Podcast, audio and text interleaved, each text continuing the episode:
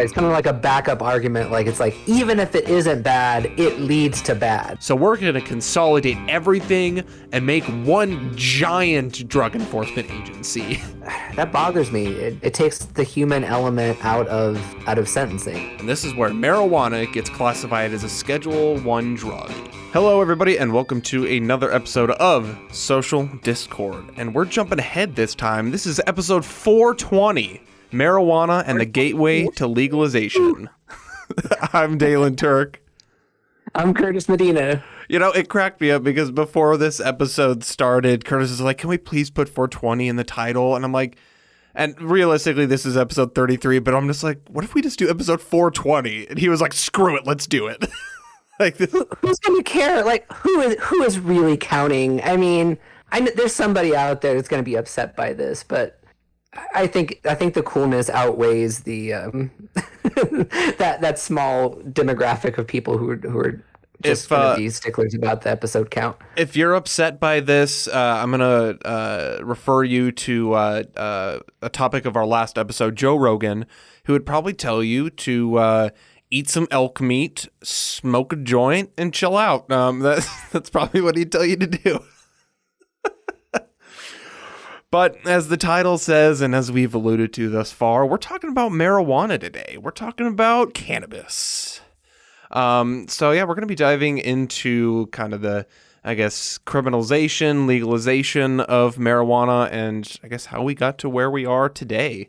Uh, Curtis, thing about marijuana just makes it so fun, though. Like, I mean, like, like there's just something about it in our culture that, like, even though it's so serious, we like, like, meaning like people are getting arrested for it today in our present world and getting their lives ruined. But at the same time, like, even though it's against the law and we're supposed to take it seriously, it's so hard to take this plant seriously, isn't it? I like I don't pers like I don't smoke weed myself, but I could not care less if you smoke weed. Like I like why does it matter? It's to me it's no different than if you were drinking some beer. Like it just eh, who cares? I mean, I think I think the counterculture won at this point. Like, I mean, I heard Yeah. a Republican say once that it was a losing issue. Like, he was basically like, if you want to, you know, be against it, it's up to you, but you're gonna lose. Like, I mean, it's it's you're not gonna get a single extra vote for it, kind of thing. Like, you can just be that way, but it's a losing issue if you're against it. Yeah, I mean, I think we saw, like you said, in, in the the '60s, which you know we'll we'll dive into later. But it was such a demonstrative force of cultural revolution that I just and like it took a while to get to where we are now. But I just really don't think there was any turning back. You know, No, like the momentum was just it was just too strong, and they were riding high. Um, they, right? Nicely put. thank you, I appreciate that. Cheech and Chong would appreciate that. Oh my god, why are they not guest hosting this episode right now? like, why did we not use our wonderful networking capabilities and bring on Cheech and Chong? It's a shame. I don't know if we- I don't know if we could have got them. I mean, they're in such high demand. I well, mean, there's so much like there's so much speaking to do on marijuana. I mean, it's like like they're they're doing bigger and better things. To be quite frank, uh, probably something that we, we probably couldn't afford them. pro- pro- most likely not. Um, I do live in Texas though, so maybe I could have gotten Willie Nelson. Oh, now see now Willie Nelson is cool as f. So I mean, Before we get He, going, uh, I do have a, a, a might have. short little story. So, um, a buddy Okay. of mine, Bo Willis, he works for this uh, company called Austin Oyster Co. And they uh, they're like a a catering food catering company where they hand shuck oysters at parties and whatnot.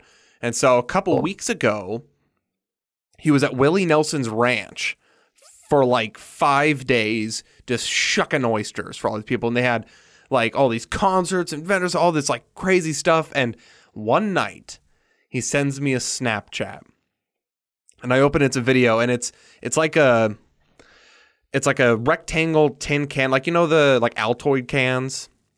Mhm. It's like that type of tin can, and on the front of it, it's got like a portrait of Willie Nelson that's all like psychedelic looking and whatnot. And I'm like, oh, that's cool. And then he opens it, and inside it's like this black velvet lining with two of the most perfectly rolled joints I've ever. It was it was like as if they were in like an adult cartoon. They were so perfectly rolled. It was it was the most insane thing. He's like, dude, I got these from Willie Nelson, and he was so excited. Like that guy is cool. That guy's so cool. Willie's Willie's the absolute best. He's wonderful. He's just he is the gem of a generation. We cannot lose him. Um, so Absolutely. And, you know, and, and like I, w- I want to say something too. Like so, you know, you know, a lot of these issues on this show, we really try to sort of show both sides of it. We're going to do it a little bit today, but to be quite honest, I don't think either of us really had the heart to like try to get that devil's advocate like too much. We're pretty much just going to be talking about how we got to where we're at yeah. now and I'm sorry, the villains are going to be the people who are, you know, putting people in jail because of a plant. Yeah, and quite honestly, we tried so hard during the cancel culture episodes that I really need a relaxed fit to just be like, this is what happened. Like, it's, it's like, yep, this is it. And so today, like, we will be going over just a lot of just straight up history and timeline yep. stuff. Uh, but history is fun, so strap on in. Um, Absolutely. So before we get going into that, though, I want to talk about like what exactly is marijuana. Um, so you know marijuana. we, we've heard all the different names. There's weed, pot, grass, bud, ganja, hash, Mary Jane, cannabis sativa, cannabis indica, and marijuana. Curtis, you're like keeling over laughing right now. and I will I will have you know I did not rehearse that. I, I did that off the cuff. That was great. That so pretty good. It was pretty good. I was expecting it to rhyme for a second. They were gonna like oh. out into like a, oh. like a rap or something. I don't know. someone someone lay down a fresh beat on that first line. So, though pop culture imagery of marijuana would have people believe it's the leaves that are smoking, it's actually the flower or bud. Uh, so the buds, buds. Um, yep. So buds only grow on female pot plants, which I did not know there were gendered, like the cannabis was like gendered. I had no idea, which I, I, I guess it makes sense. Like I know bell peppers have genders. Um, but yeah, so I learned that. Um, so female mm-hmm. plants consist of long, skinny main stems with various nodes filled with the infamous leaves spread along the stem. Uh, they grow upwards to 16 feet tall. 16 feet. That is so tall. They grow wild. Remember, like remember we yeah. learned that in the uh, episode on uh, policing. Like they just, it's just a plant. Like that. Yeah, that's the crazy thing about marijuana that I think people, like who are afraid of it, lose the concept of is, like you think drugs, you think of all these manufactured drugs, you think of you know LSD, you think of prescription drugs, you think of cocaine that is a natural thing drawn through this manufactured process but weed is literally just a plant. That's all it is. So, buds grow at what's called the cola, um, also known as the bud site along the stem. Uh, the main cola is located at the top of the plant, um, and kind of this is a general term for all plants. Uh, the top of the plant is called the terminal bud, where the newest growth is. So, when you see, say, you plant a little tree, and the top of it, you see the very tip of it is green, that's the terminal bud. Um, these buds have smaller leaves intertwined with them, and they are covered in small hairs as well as white crystals. Which leads us to trichomes. Uh, trichomes are actually uh, are the part of marijuana plant that contains the main ingredients like tetrahydrocannabinol. yep. Tetrahydrocannabinol. THC, otherwise known as THC, THC, yeah. and other cannabinoids. So cannabinoids, uh, there are over 480 chemical compounds found in the plant, but only 66 are classified as cannabinoids. Uh, THC is the main psychotropic compound found in marijuana, um, and the other one is cannabidiol, cannabidiol, CBD, otherwise known as, um, and it's actually the most abundant ca- cannabinoid and makes up 40% of the resin from the plant. Um, I promise for the rest of the episode, we're just gonna say like marijuana or cannabis. These other Seriously, in the scientific terms. Yes. Um, and so It's it's funny to me that CBD has been so widely accepted. Um, you know, pretty easily, I'd say, because, and I think it's mostly to do with it. It doesn't have the um, psychedelic part of it, right? Like Yeah. it's not, it's not supposed to, at least. No, so canna- uh, uh, CBD doesn't have the psycho. It has. Oh goodness, it's like 0.03 percent, something like that. It really it doesn't have any psychotropic properties at all relative to other compounds like THC, which is the main psychotropic compound um, in the plant. Um, but it, and I know there's a lot of argument in the medical community and CBD communities that CBD has therapeutic properties. You know, you'll see all these CBD po- uh, shops popping up, and you know, CBD oil, CBD drops, CBD lotion, CBD everything, and it's just this Eastern medicine type ideology that it provides therapeutic relief. I Um, mean, it's supposed to relieve pain. I mean, it, that's Yeah. that I've heard people. I mean- that, that say have you know chronic pain Yeah. disorders. Um, they use it, and it really does help them. Yeah, I mean, I've I've heard the same thing. Like I I know I've used like a CBD oil, and I, I didn't necessarily have uh, an effect that I noticed, but I do know people that swear by it, and I'm like, even it even if it is like a placebo, if it makes you feel better, like great, like good for you. From what I've heard is there's there's different types of CBD oils and like there's like a like a more pure type and there's a less pure type or something like that. Um, so so I, I like I've heard that too. Like where you know some people will swear by certain uh, I don't know what you call it strains or something. Yeah. Um, but and uh, but then other people try it and they've said, yeah, I just wasted you know eighty bucks on this and it's you know it's not as good as an Advil or something. So so I Right. definitely have heard like a lot of different stories, and I think it's because it's kind of an unregulated industry, pretty Yes. much, um, in terms of like, is it does it scientifically actually help you or not? Well, and that's like Um, if, if know. you ever go into a, a CBD shop or go into uh, uh, a marijuana shop, like the knowledge that these people have about marijuana and about the compounds in it and just about the plant is just it's insane. Like it, it's a science, you know. It's it's no different than any other type of uh, oh goodness, what's the a word for someone who studies plants? Um, Botanist, botanist. botany. Yes, Yeah. botany. Um, I guess if you ask a botanist, they would also know probably about weed as well. Um, Yeah, but like, there's just so much behind all this stuff that so many people don't understand. Um, and I think when people hear CBD, they're like, "Oh, marijuana, rah!" But it's like, well, it, it's not the same as what you're thinking of, which is THC, um, which is the bad stuff. people they yeah they don't understand that that it's that it's not it, it's not the illegal type. It's not the one that Mm-hmm. makes you you know uh, somewhat hallucinate or whatever. I guess I would I would call it chill. but um, but you know whatever whatever the you know you would call it, um, it's it is totally different. And and uh, I, you know I think a lot of it's finally getting out there where people are starting to understand it. But but there's still a lot of misinformation out there. They think that the only type of marijuana out there is the you know recreational kind that you know you smoke. It's the kind that causes violence and crime. Yeah, said no one ever. Oh my god. All right, so why don't we go ahead and Yeah, tell us about the history. Yeah, so let's go. Let's start in the history of marijuana.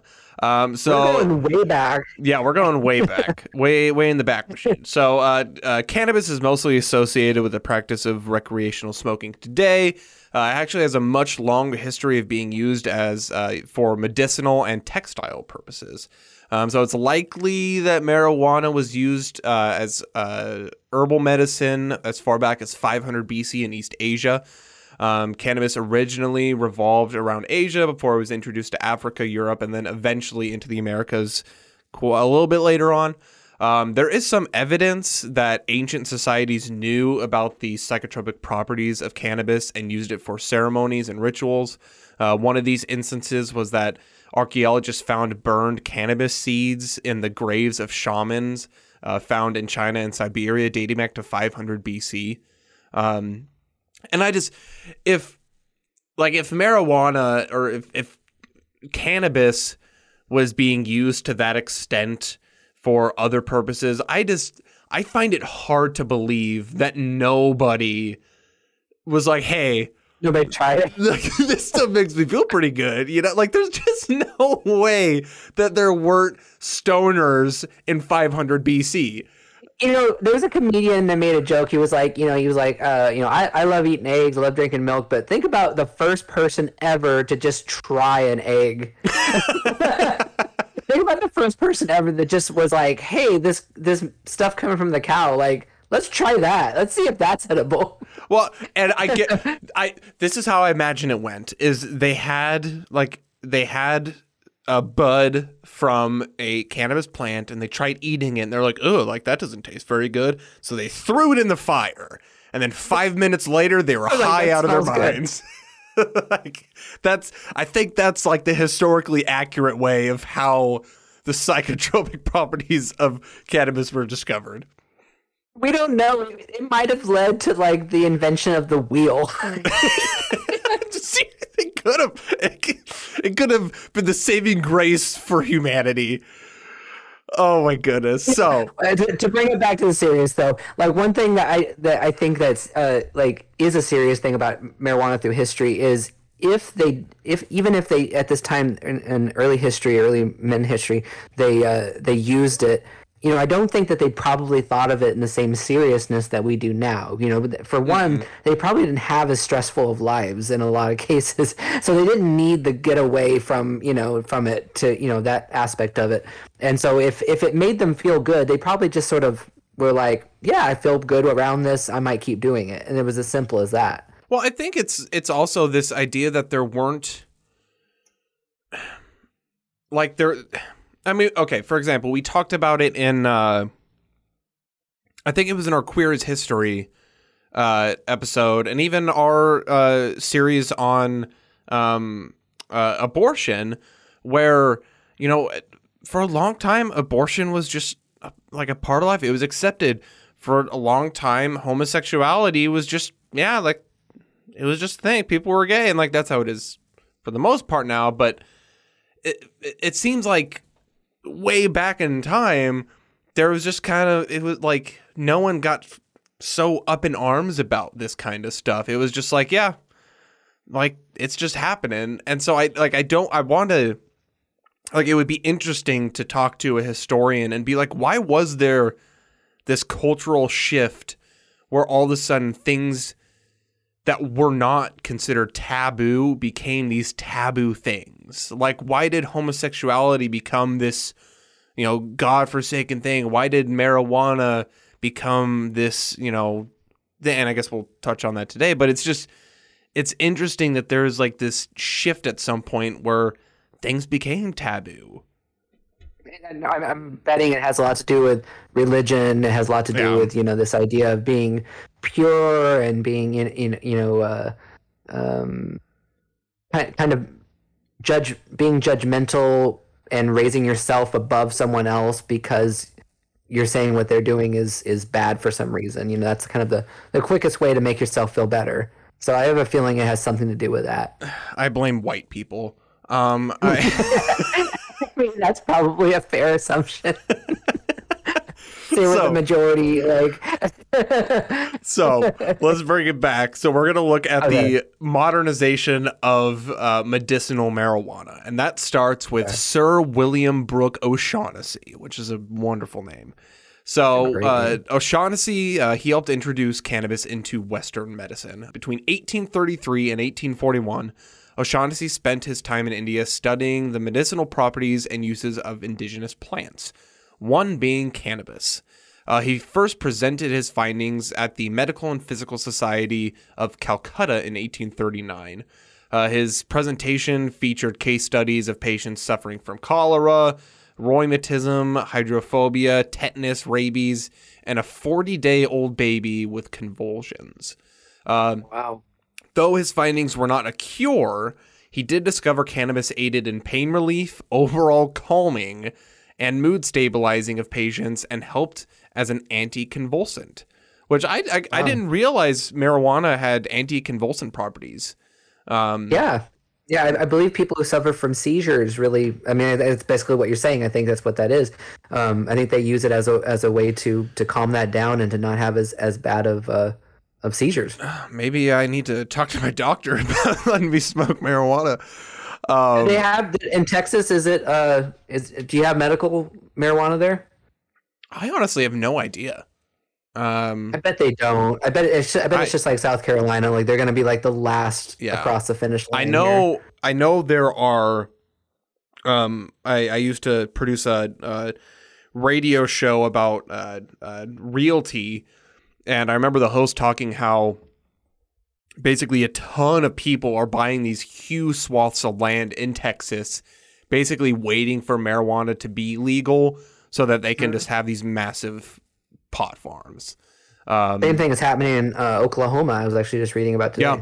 And people are getting ready for it and they're just ready to cash in on it, basically. Um, Yeah. So, uh, though largely forgotten by history, uh, the Irish doctor who, you know, being Sir William Brooke O'Shaughnessy, he was later queen, uh, queened. He was later knighted by Queen Victoria. Uh, he was now the queen. Um, but he was uh, eventually knighted by Queen Victoria for his efforts uh, in expanding Western medicine. He and he actually he went back for another time. Um, I think in like the 1860s ish somewhere um, to continue his studies in other areas. Um, but this man, like, no one really knows about him, but he was largely responsible for bringing cannabis into the Western world of medicine. Um, by the late 1800s, cannabis extracts were sold all over Europe and America as aids for stomach pain and other ailments.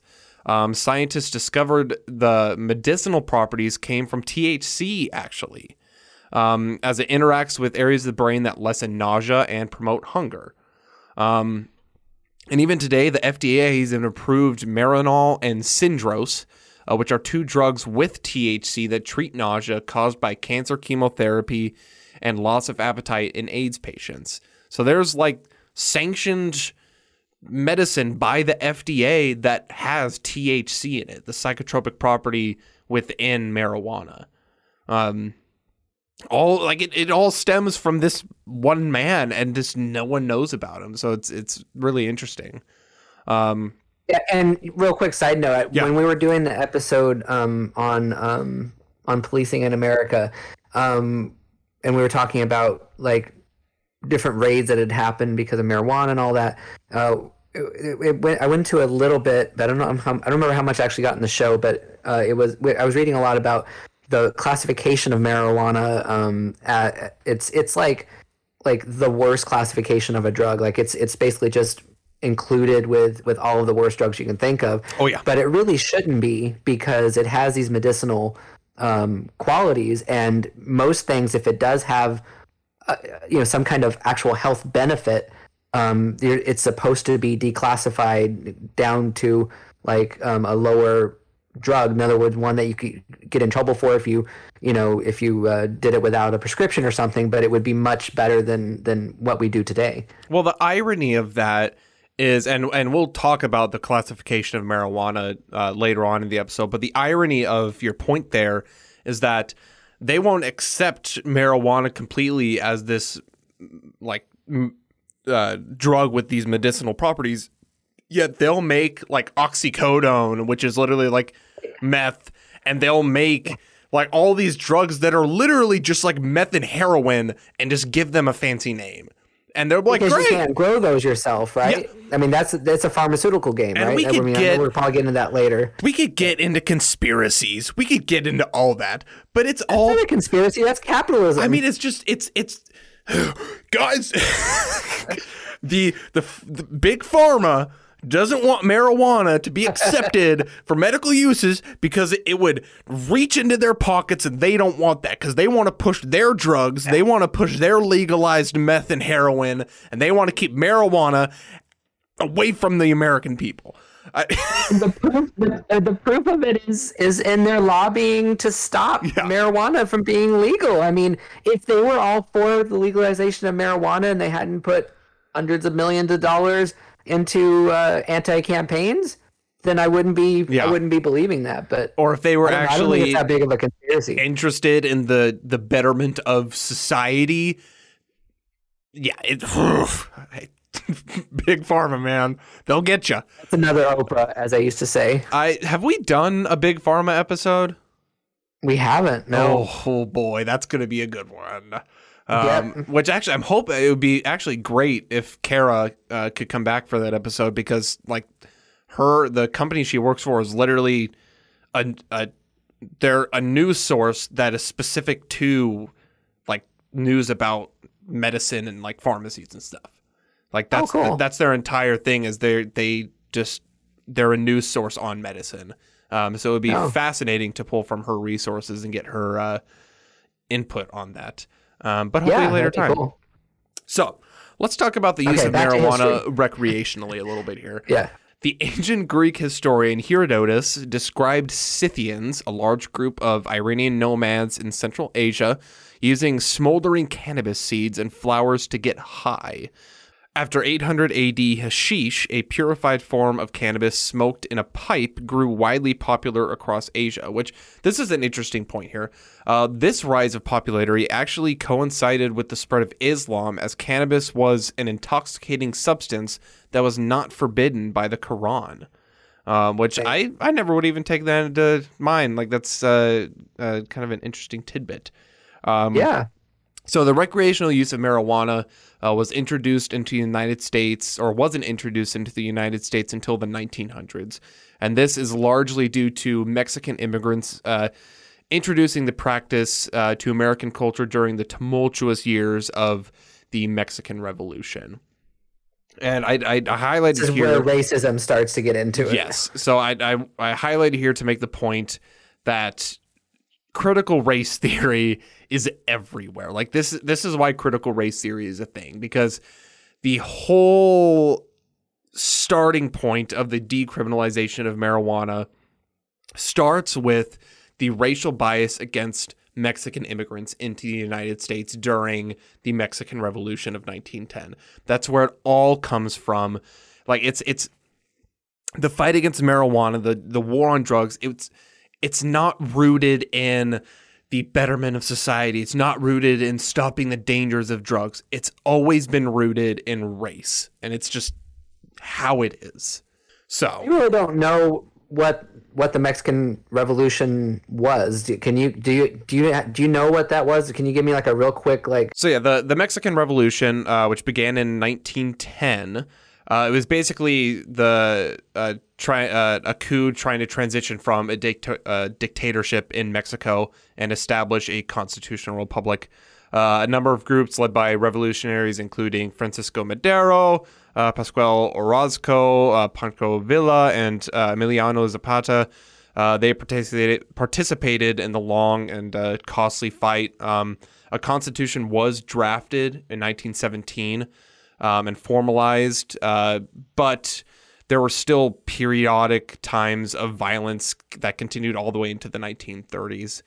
Um, wow? Okay. which actually like going into the 1930s that coincides with kind of the biggest stretch of decriminalization of marijuana um and i guess i mean yeah it's just it's all connected we see like and it stems from this um so uh yeah i mean this leads us uh, to the path of decriminalization by making it illegal to begin with um, so, with the Mexican Revolution of 1910, floods of immigrants started crossing the border from Mexico to the United States. And I, I want to clarify real quick because I understand how people might get this wording confused. I'm not saying that Mexicans came over and they caused this. It just it it was part recreational use of cannabis was part of the culture and they brought that culture with them. At the time, it, and that I mean that's that's America. Yeah. We people bring their culture with them, and it becomes American. So, you know, yeah, I think that's perfectly acceptable and So, uh, understandable. I don't want people to think that I'm saying they came over and they caused this. That's just that's not what I'm trying to say. Right. and if they didn't do it, somebody else would have, right? I mean, it, it, it was popular all over the world. Um, so, uh, though cannabis, especially in forms like hemp and hashish, were not new to American culture, uh, the wide recreational use of marijuana was, and it quickly became directly associated with Mexican immigrants. Um, and so, uh, hemp and hashish, hashish is, uh, had been brought over um, by uh, from uh, uh, individuals from East Asia, and hemp had been used since colonial times as uh, for industrial uses on ships for you know ropes, sails, whatever it is. Like it's it it it was used for industrial purposes. Um, Cereal out of it now too. yeah. Um, and so, similar to what we've seen with the uh, demonization of alcohol during Prohibition, anti marijuana com- uh, campaigns warned of the marijuana menace entering the country, uh, that being Mexican immigrants. Uh, crimes were directly attributed to marijuana and the Mexicans who used it, uh, creating a prejudice that carried the campaign wholeheartedly through the Prohibition era and beyond.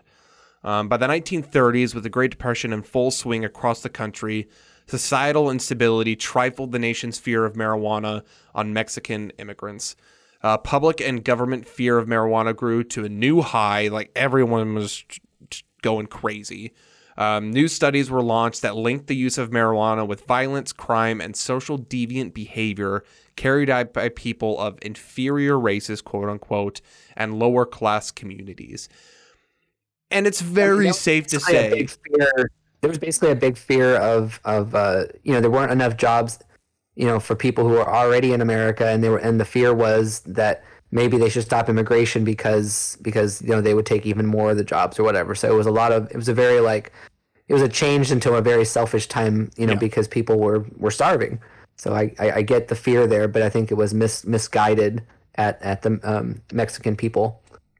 yeah, the xenophobia always just gets in the way of the actual problem. Um, and in that, at this point, the problem became Mexican immigrants and marijuana. Um, and so by 1931, 29 states made marijuana illegal. And this brings us to Harry J. Anslinger. Bum bum bum. This is the man that started it all. Like this is this is this man is the reason Ronald Reagan's war on drugs happened. This is the man that caused why we're still talking about this today. Like he brought all this to America. So I don't like him already. yeah, this man did a lot. So, um, uh, Harry J. Anslinger, he started working for the government in the 1920s, chasing rum runners in the Bahamas. Uh, so, starting off strong, working uh, during Prohibition, trying to stop alcohol. Um, he was appointed as commissioner of the Federal Bureau of Narcotics, which is now the DEA, in 1930, and helped, and he held his seat for 32 years. So he was he was the head of the Federal Bureau of Narcotics for 32 years. Um, early on, Anslinger is on record saying cannabis really wasn't a big deal. Um, uh, he stated that the idea that it caused crime and violence was actually absurd. Um, and so it wasn't until 1933, with the end of Prohibition, that his stance changed a little bit. Uh, so the chase on cocaine and heroin just it, it wasn't enough. There there weren't enough people using it. Um, they were only used by a small minority of individuals in the country, and it was already outlawed in 1914 with the Harrison Narcotics Tax Act. Um, so he needed something new. He needed something that could lighten the fire and basically keep his job alive. Uh, so as a result, he made it his goal to rid the U.S. of all narcotics, and cannabis was his newest and most vulnerable target. It was shaped as an attack on the American way, and a new drug war began that still lives to this day. So, Anslinger had basically two components of his strategy one, violence, and two, race. So, the first one that he really clung to in terms of violence was the case of an Italian boy named Victor Licata, which I believe he was a teenager. So, uh, contrary to his earlier beliefs, Anslinger used his platform and his new fight to save America uh, to conflate violence and cannabis. Uh, he clung to the story of Victor Licata, who attacked and murdered his family with an axe. Um, Anslinger's uh, quoted in saying, "You smoke a joint and you're likely to kill your brother." And he'll he'll use rhetoric like that throughout his entire career to conflate cannabis with whatever he wants. Basically, it's just hysterics all over the place. And so he took the claim um, of Victor Licata that he smoked marijuana and it made him violent and made him murder his family. He took it to 30 doctors, and there was only one doctor of the 39 that supported his idea that marijuana was this evil substance that caused violence and crime and needed to be banned. So, what'd he do? He took this one statement from this one doctor of 30 doctors, fed it to the public every single chance he possibly could, even if they weren't listening. He just blurted it out every chance he could, and the press ran this sensationalized version to the moon, and it took the country by storm. This reminds me of um, the you know the whole thing about the whole like conspiracy theory about um, vaccines causing different things in kids and stuff like that or like leading to you know different illnesses or whatever. Like like the whole that whole thing started from one medical paper that's since been debunked and like and like the person that made it like basically said stop listening to this i was wrong. And yet that is still the main reason that like so many people don't get vaccinated today. And this is before the pandemic and everything. I mean we're just talking about basic vaccinations yeah. that were proven safe 50 years ago. Um, so you know it's it's funny how people can be very like cherry picking in in their um in, in the facts that they choose to, to look at and to spread. And it's it's really evil of somebody to purposely you know take one tidbit out of this whole stack of information and and run with that. I just oh i don't like this guy at all. Well and and people and it you know we, we talk about or at least i do i talk about confirmation bias a lot. You know people will take the smallest tidbit that supports something that they already believe in and they will do whatever they can to prove to themselves and prove to others that it's true. And Anslinger 100% took advantage of that. Um, mm-hmm. he and he did it throughout his entire career. Mm-hmm. And so the case with Victor Licata, though, it was discovered years and years and years and years later um, that uh, he had a history of mental illness in his family, and there was actually no evidence that he ever used marijuana. Yeah, I know. Of course not. Of course in, not. Like, in fact, as we know now, had he taken marijuana, maybe he would have been more chill. Hundred percent, hundred percent. And so, yeah, I, it's just exhausting. And I feel like we get that case a lot where it's like they push this thing, and then it's like, oh, years later they discovered it was hundred percent not true. Um, and we yep. see that over and over and over and over. And so then, aside from his uh, uh, conflation of marijuana use with violence, uh, from the beginning, Anslinger conflated drug use, race, and even music. Uh, we know there was already an overwhelming sense of animosity towards Mexican immigrants due to their introduction of recreational cannabis to American culture, um, and Anslinger used this to his advantage. It wasn't until this time where the term marijuana really took over uh, as newspapers and agency pushed the term over cannabis to strengthen anti-Mexican sentiment in the country. Which I marijuana ne- is a Spanish word. Yeah, I never thought of that. Like I, it's marijuana, but like when I read that, I was like, it makes so much sense.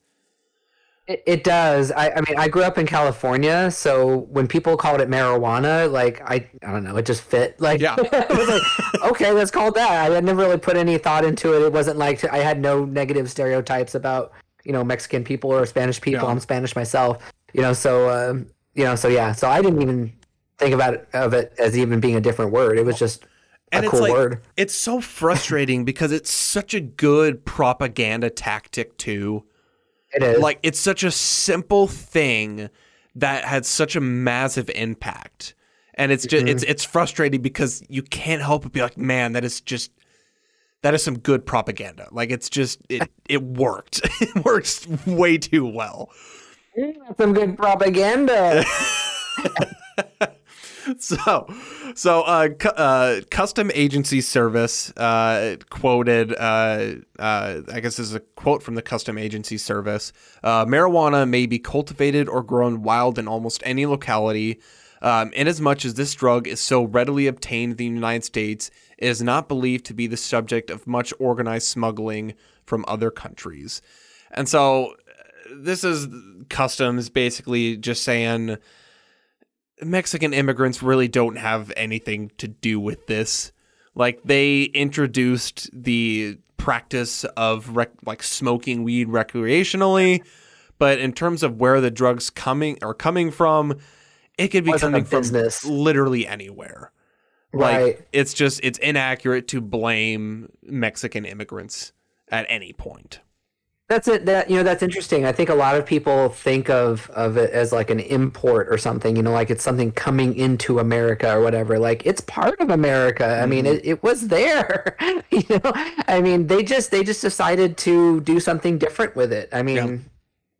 Like I don't know.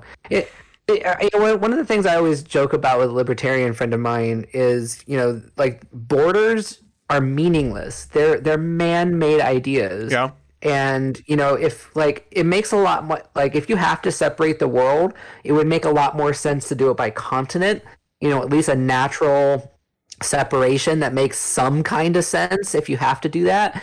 And if you did that then guess what? Like like the, what's the big difference between mexico canada us you know i mean we're one big thing of land i mean you can you know put an imaginary line there but but at the end of the day like like you know it's basically it's the same land i mean so if it's good for one country i feel like in a lot of cases you have to consider it whether or not it's good for the other countries Well, and and regardless of statements like this from the custom agency, he kept pushing these racial claims regardless, and he always did. So he pushed the claim that black. to- I was I was gonna say, how did it get to black people, and how- and, So- and you know, how did it get away from different to, to different races? so that's where uh, um, music kind of comes into play. So he pushed the claim that black people and Latinx people uh, were the primary users of marijuana, and uh, it made them forget their place in American society, which is just Ooh, I I know ooh, I know. ow,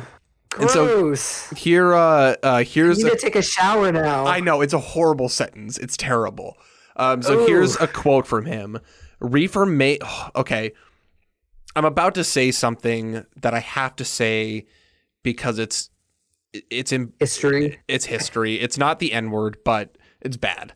Um, so he was quoted as saying, Reefer makes the darkies think they're as good as white men.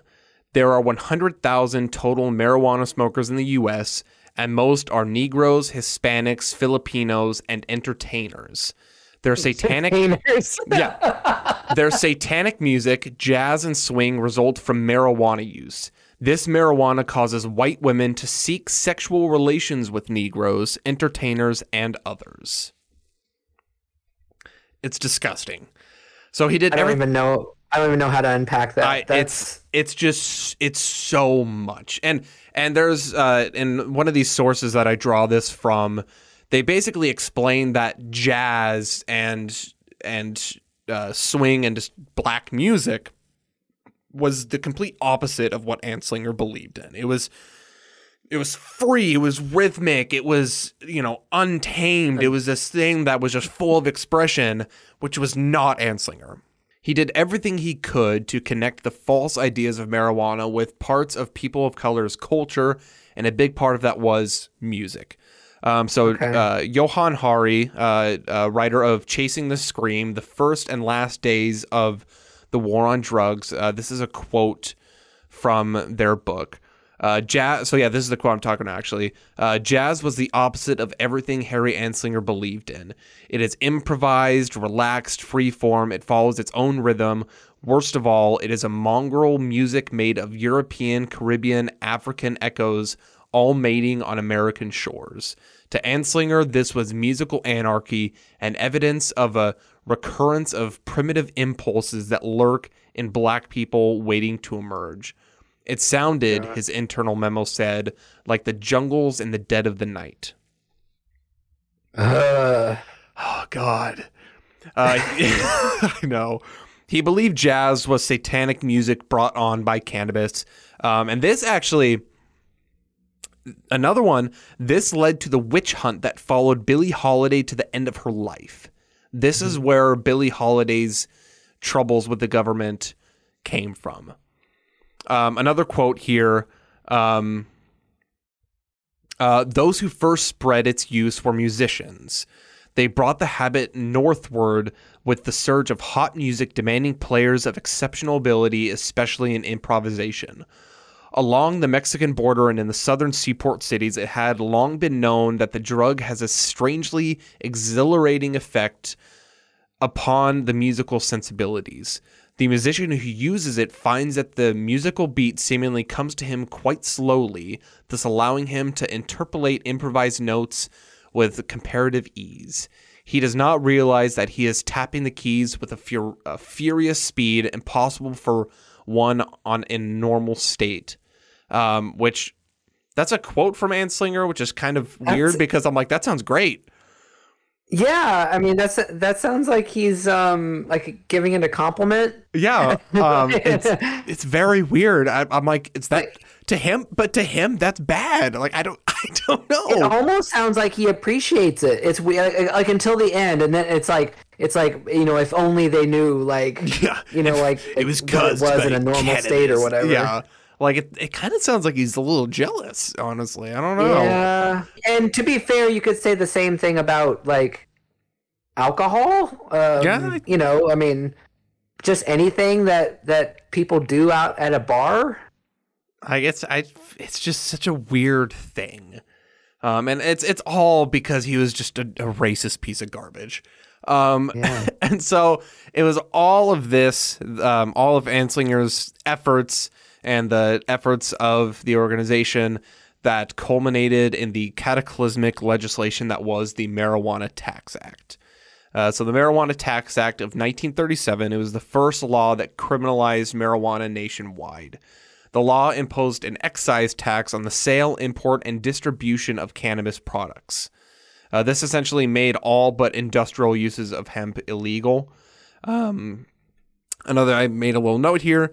Uh, funny how excise taxation in itself can be used by the government to impose its will on the people. Kind of takes us back to our roots a little bit with Mr. King George. Uh, it's Right. it's just it's full circle. It's just it's it cracks me up how full circle everything is. So the requirements of the Marijuana Tax Act of 1937. Importers had to register and pay a $24 annual fee. A stamp had to be That was a lot in 1937. Yes. Oh my god. A stamp had to be affixed to every original order from the revenue collector. A customs collector held the marijuana at the port until all proper documents were received. Shipments were subject to searches, seizures, forfeitures of any provisions of the law were not met. Violation of the act resulted in a fine uh, not more than 2000 and or imprisonment for up to 5 years. Um, in principle, the act was created to end recreational use of marijuana, but in all practicality, it caught the hemp industry in an anti cannabis war and made the hemp industry far less economical. It really did nothing to stop the recreational use of marijuana, it just hurt the industrial use of hemp. That's, that's really all it did. Like, recreational marijuana was going to get into the American public. This act really wasn't going to do a ton to stop it. Um, and like, keep in mind, like the hemp industry has been alive since the colonies. Like, it's been a huge part of America since colonial times. And this act basically brought it to its knees. Um, which brings us to Mr. Samuel R. Caldwell, who was the first person to be prosecuted under the act. Uh, in 19 or in October 2nd, 1937, uh, one day, one singular day after it was enacted, Caldwell was arrested for selling marijuana. Uh, he was fined $1,000 and sentenced to hard labor. He was released in 1940 and died in 1941 at the age of 61. Yeah, I'm pretty sure he like sold a bag of weed to a teenager or something too. Um, and he was Oh. he was fined a thousand dollars and sentenced to hard labor for it. Like, just oh my goodness, like so little much. So little much for that. So, we've been talking a lot about the criminalization and the hatred toward marijuana. So, we're going to shift a little bit and talk about something called the LaGuardia Report. Which have you heard of this before? So, uh, the LaGuardia report was brought on by then Mayor uh, LaGuardia, and here's a here's a couple quotes from him actually in the introduction of the report that I just want to read Mayor because of New York. it's uh it's interesting to hear like exactly what he said. So here here are the quotes. Um as mayor of the city of New York, it is my duty to foresee and take steps to prevent the development of hazards to the health, safety, and welfare of our citizens. When rumors were recently circulating concerning the smoking of marijuana by large segments of our population even by school children, I sought advice from the New York Academy of Medicine, as is my custom when confronted with problems of medical import. Thank God for LaGuardia. Uh, at the Academy's recommendation, I appointed a special committee to make a thorough sociological and scientific investigation and secured funds from three foundations with which to finance these studies. My own interest in marijuana goes back many years to, the time when I was a member of the House of Representatives and, in that capacity, heard of the use of marijuana by soldiers stationed in Panama. I was impressed at the time with the report of an Army Board of Inquiry which emphasized the relative harmlessness of the drug and the fact that it played very little role, if any, in problems of delinquency and crimes in the Canal Zone. Uh, the report of the present investigation covers every phase of the problem and is of practical value not only to our own city but to communities throughout the country. It is a basic contribution to medicine and pharmacology. I am glad that the sociological, uh, psychological, and medical ills commonly attributed to marijuana have been found to be exaggerated insofar as the city of New York is concerned. I hasten to point out, however, that the findings are to be interpreted only as a reassuring report of progress and not as encouragement to indulgence, for I shall continue to enforce the laws prohibiting the use of marijuana until and if complete findings may justify an amendment to existing laws. The scientific part of the research will be continued in the hope that the drug may prove to possess therapeutic value for the control of drug addiction. Wow, So- he sounds like politicians nowadays. Like I- it's like, uh, like we know it's not that bad, but we need more science. I, pretty much, yeah. He's like, I'm still going to enforce it, you know, and this report's not telling you to go start smoking it, but, you know. So, It's like, how about we prove it's it's bad first, and then ruin people's lives for smoking it? pretty much. So, here are the findings mm-hmm. kind of summed up from the report. Number one, the introduction of marijuana into this area is recent as compared to other localities. Number two, the cost of marijuana is low and therefore within the purchasing power of most persons. Three, the distribution and use of marijuana is centered in Harlem. Four, the majority of marijuana smokers are black and Latin Americans. Five, the consensus among marijuana smokers is that the use of the drug creates a defined feeling of adequacy, which sounds lovely. Uh, number six, the practice of smoking marijuana does not lead to addiction in the medical sense of the word, which at the time, what the uh, medical sense of the word of addiction was, I'm not entirely certain. Um, I can't imagine it's anything like it is today. Uh, number seven, the sale and distribution of marijuana is not under the control of any single organized group. A finding that disproves uh, Anslinger's push that it's Mexicans and uh, black people who are controlling the supply of marijuana.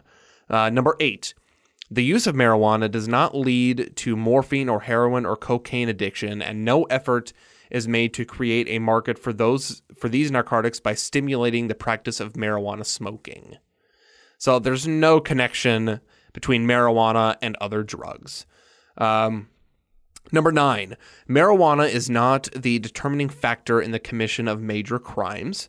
Number 10, marijuana smoking is not widespread among school children. Number 11, juvenile delinquency is not associated with smoking marijuana.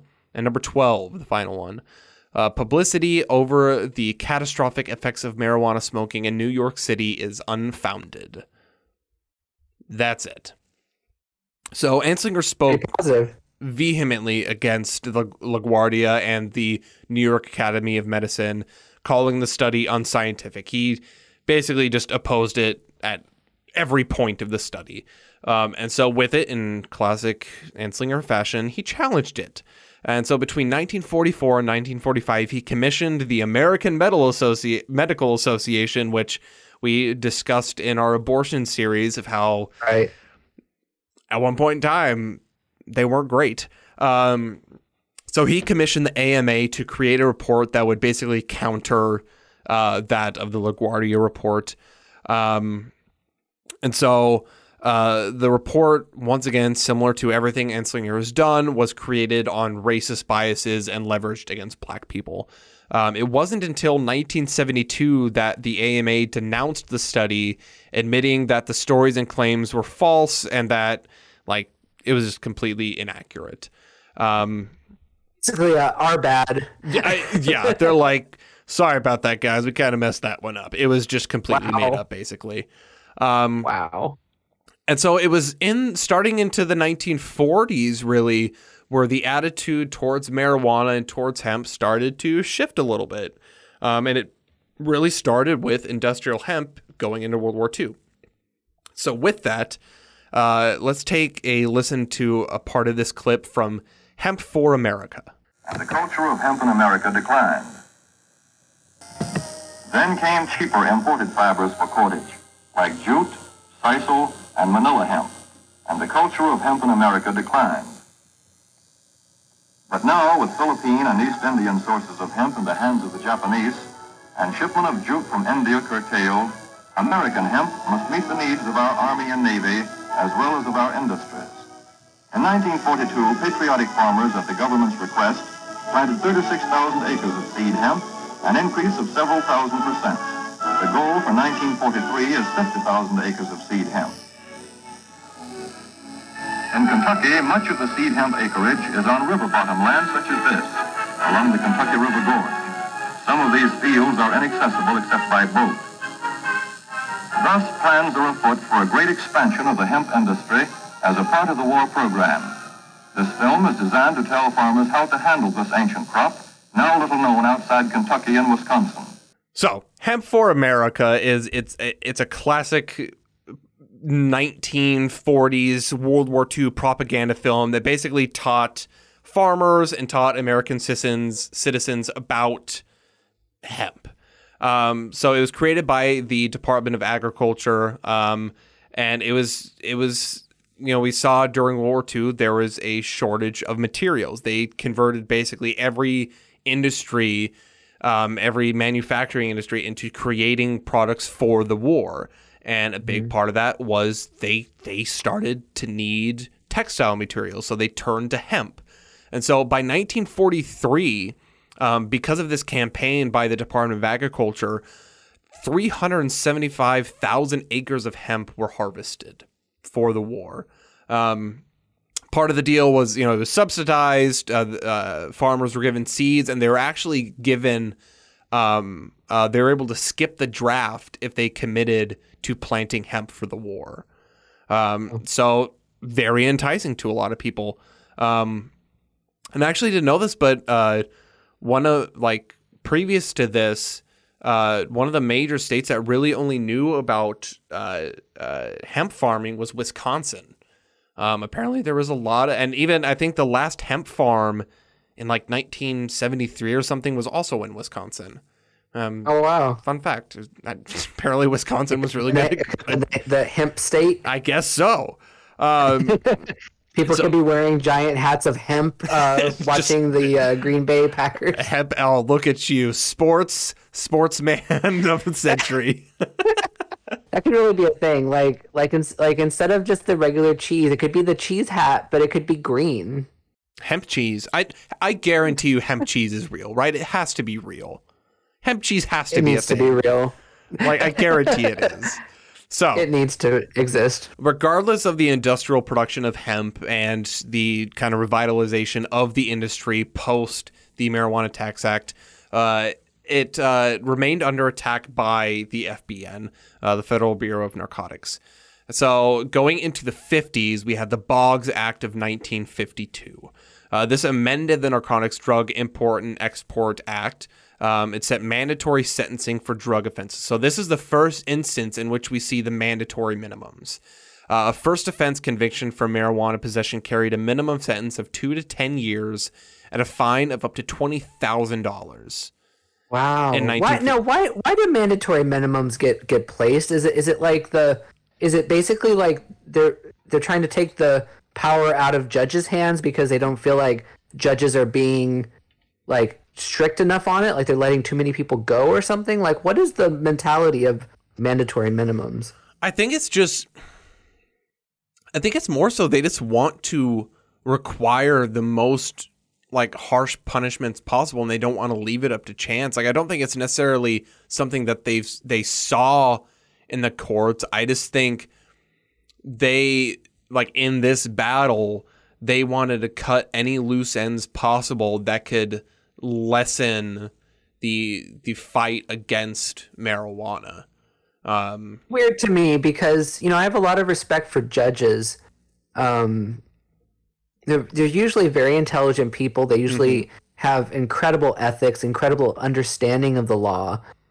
And if you take like it's not it's not by chance if they decide that somebody should have a lesser sentence.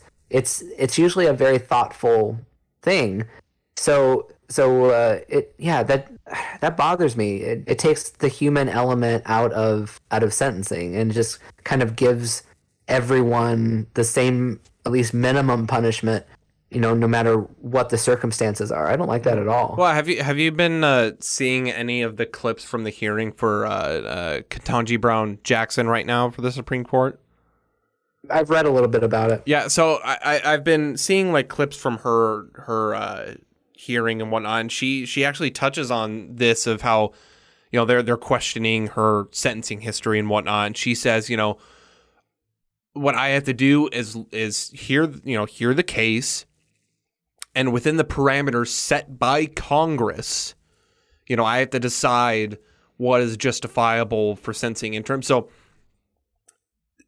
I mean, yeah, like it's they just don't want to leave it up to chance, and so they're creating these boundaries so that they have control over that judgment in some aspect. But the chance is the judgment of somebody who knows the law. Like, like that's that's I don't know. I still that wording is just. but why- I, I think why- you're right. It's it's just it's not it's not it's not good. Why take a chance of trusting the judgment who of someone who knows the law when you can create the law? Right. you know like that's i think that's the mentality you know so yeah. I mean and that but that's what they did. That was with this Boggs act is they created these mandatory minimums that just made it so no matter what you were punished harder. And it was oftentimes like there was a, a, a severe oh uh, whatever the word is um the the punishment just did not match the crime. But they did not care. Um, yes. Um, so in 1956, following the Boggs Act of 1952, we see the Narcotics Control Act. Um, and so this was made to basically strengthen the enforcement of existing narcotics laws. Um, everything is just building and building on top of each other. That's what they've been doing this whole time. Um, uh, it allows for heavier penalties, including the death sentence for narcotics offenders. Uh, it includes provisions Wow. to yeah, I know. Um, it includes provisions to facilitate the arrest and conviction of peddlers and addicts. Um, and basically, the law makes it easier to arrest people for drugs. That's what this one does. Um, the other one makes it so you can do harsher penalties, or so that you have to do harsher penalties. And this one makes it easier to be arrested to begin with. Um, Wow. which uh, that that kind of is what plagued the 50s and this you know like i said it was building up building up building up. It was harsher. It was easier. People were getting arrested. People were being attacked by the government for drug use.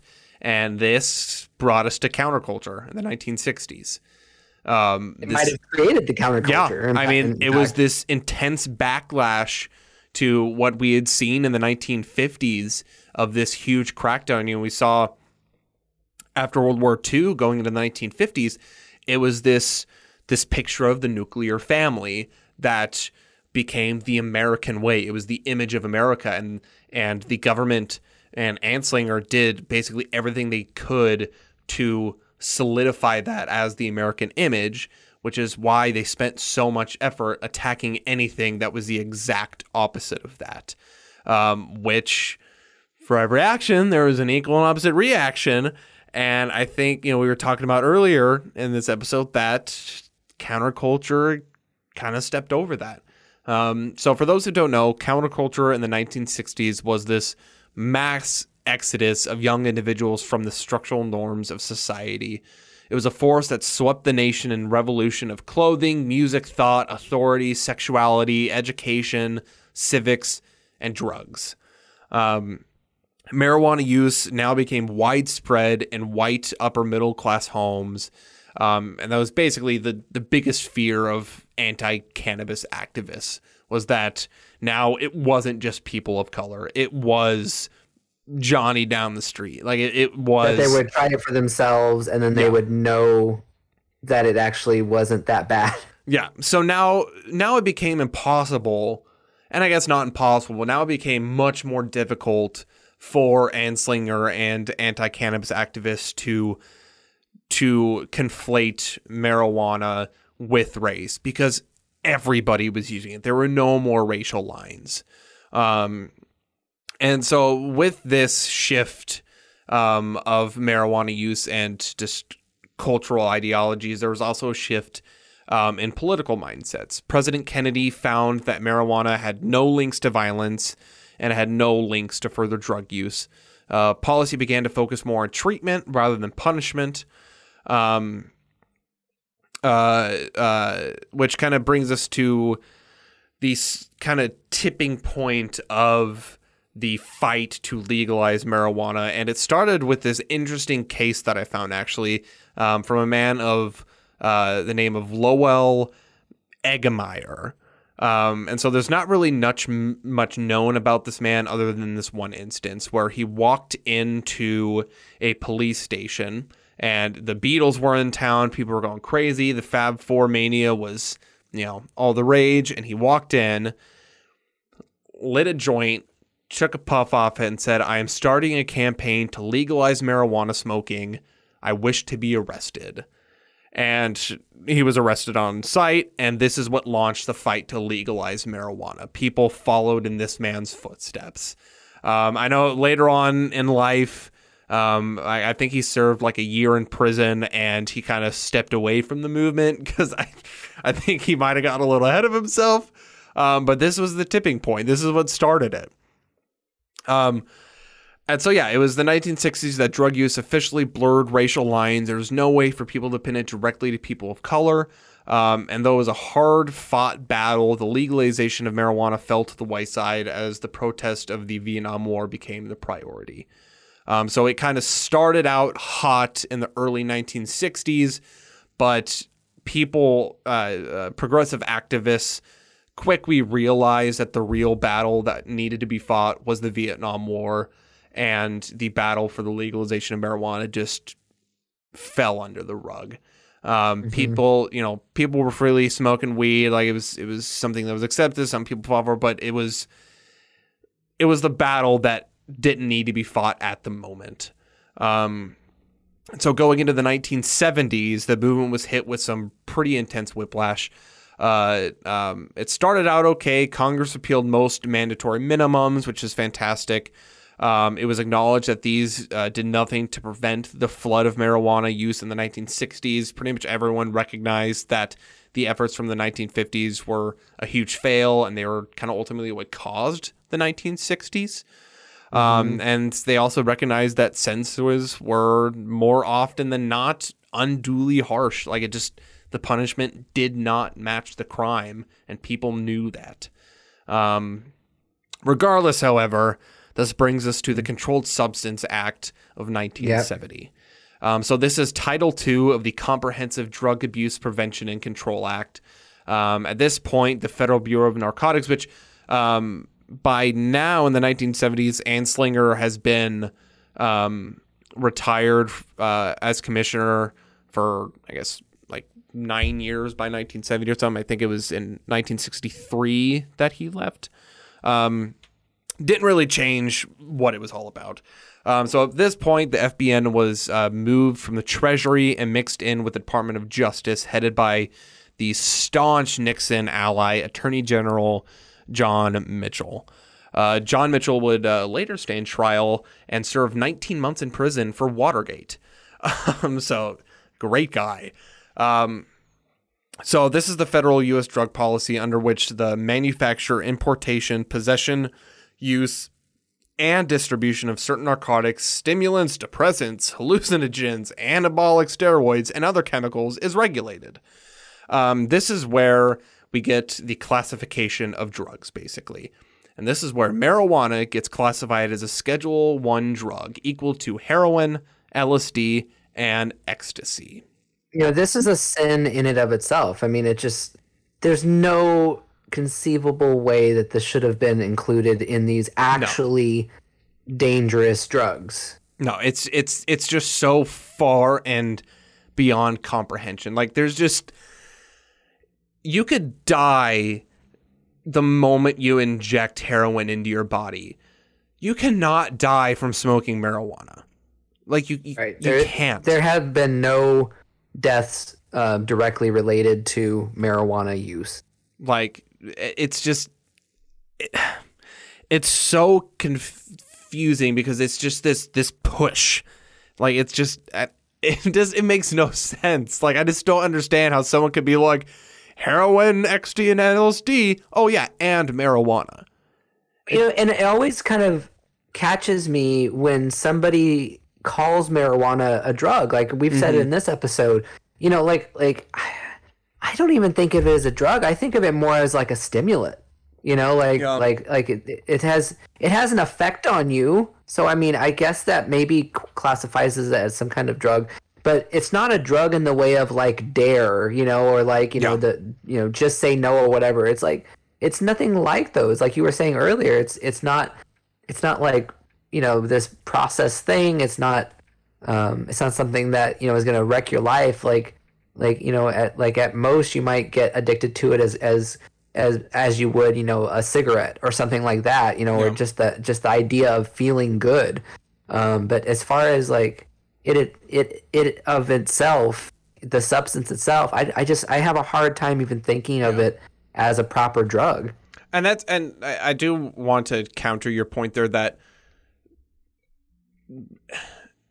the consumption of a mind altering substance can have certainly have negative impacts on people. Like it certainly can affect people's lives in negative ways. So it's not to say the consumption of marijuana is perfectly fine and healthy, but it is to say the consumption of marijuana is not the same as the consumption of heroin and meth and LSD and ecstasy. Like it's just not equal and it shouldn't be scheduled as equal. Like it's just not the no, same. Not at all.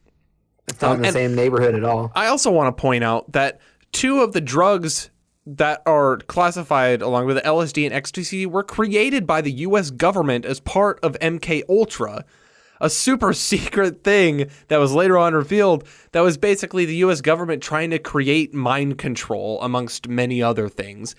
So right. another thing where it's the US government hypocrisy where they created these things and introduced them to the public and they're not taking any accountability for it. But they're like marijuana.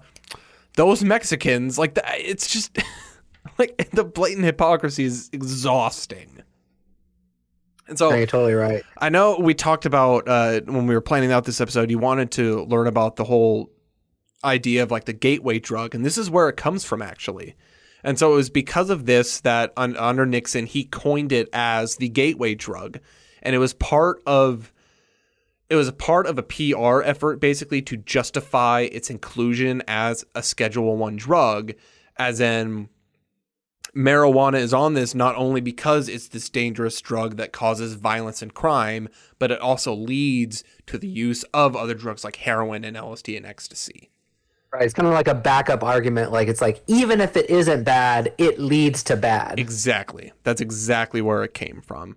Um, and it's just That's them. It's them trying to cover their their grounds. Like that's the whole thing. And another another great propaganda use. Like it's it's a, America's great at propaganda.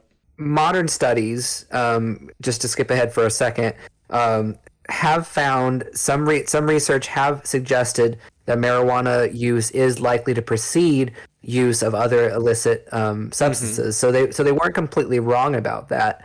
Um, however, uh, correlation does not imply causation, which is something you probably hear a lot, and it's really important to remember. Um, the idea basically behind that is, you know, it, like, this is a good example. This uh, that that they gave um, is that if uh, if you wear shoes at, at, at to bed at night and uh, and you wake up every morning with a headache, uh, you could say that uh, you know wearing shoes causes headaches. Um, but the real reason is you were too drunk to take off your shoes, so you fell asleep drunk, and that's the reason that you woke up with a headache. The shoes had nothing to do with it.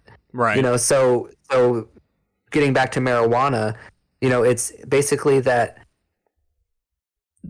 you know the majority of people who who use marijuana they don't go to onto harder substances but it's true that people who do harder substances often start with marijuana but that might have more to do with the people themselves and their Right. environment and the, and the different things that lead to wanting to escape their life um, rather than you know the idea that marijuana caused it um, so if you know marijuana is just an aspect of someone's life of why they might use drugs or they, why they might um, you know take it to the next, take it to the next step and do something worse but it really but it isn't because of marijuana Right. Well, and a big part of it too, like, is the uh, the the now understanding of the genetic imposition of um, addiction. You know, that's another part of like you have to look at the people, like you said. It's understanding all the variables, not just like you smoke marijuana. Next thing you know, you're you know shooting heroin. Like it's just not how it Right. works. Or killing your brother Or killing your brother. oh my! It is a It- it's about as lame as the twinkie defense right Oh yeah, exactly. yeah Twinkie defense that was the real life uh, excuse that somebody used they said that that uh, somebody was too high on sugar basically and and it caused them to assassinate someone and it, it- what it actually was was in the trial of dan white for the murders of uh, of city san francisco city supervisor harvey milk and mayor george moscone so that's the actual defense Oh, they used yeah Yeah. Oh, when? At what point did we talk about that? we talked about it in the uh, queer's history episode Was it Queer's History? Okay, that's right. Yeah, because because Harvey Milk is a is a major uh, Right. figure in the in the uh, fight for for uh, gay rights and queer rights. Well, there you go, folks. Don't eat Twinkies. Um, lesson learned. So We're not saying that for real. That was a joke. That was a joke. So if the Twinkie company wants to sponsor us, please, please sponsor us. that, okay? Hostess, please Please sponsor us. Give us your money.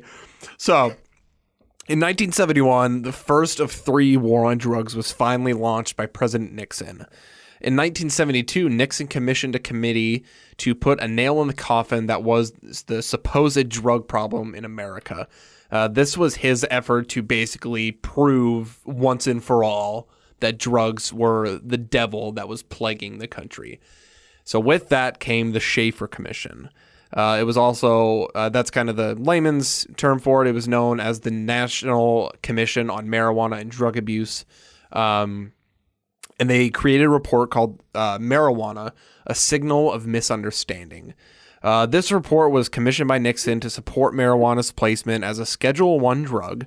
Um, after they finished the report, the commission found just the opposite. Uh, the commission recommended only partial prohibition of marijuana and called for lower penalties for smaller amounts of marijuana. On top of the health aspect of marijuana, the commission also looked into government's drug policy and its impact on drug use. And so here's a, a couple quotes from the report itself. And the full the like the full report that was released like a month later after it was finished after the marijuana signal of misunderstanding. Um, it was like 480 pages of them just ripping into the whole war on drugs in America. Um, so it says the commission believes that the contemporary American drug problem has emerged in part from our institutional response to drug use. We have failed to weave policy into the fabric of social institutions. Un- unquote. Um, quote, unless present policy is redirected, we'll perpetuate the same problems, tolerate the same social costs, and find ourselves as we do now, no further along the road to a more rational, legal, and social approach than we were in 1914, unquote. So basically, the commission just gathered after uh, studying uh, the government's drug policy. They basically just said, we've got to do something different.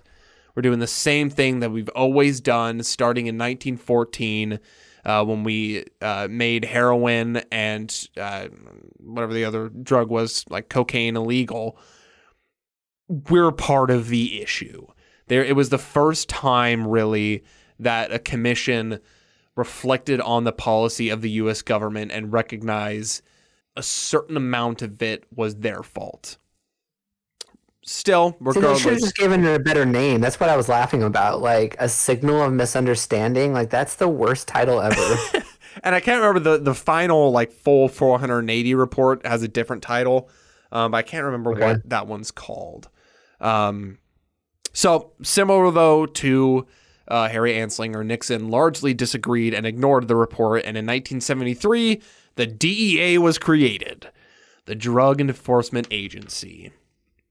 So Talked a lot about them before. the DEA is a good time. So if if you didn't listen to our uh, history of police in America episodes, here's a little snippet on the DEA. So up to this point, the war on drugs and the fight against marijuana created this tangled web of bureaucracy.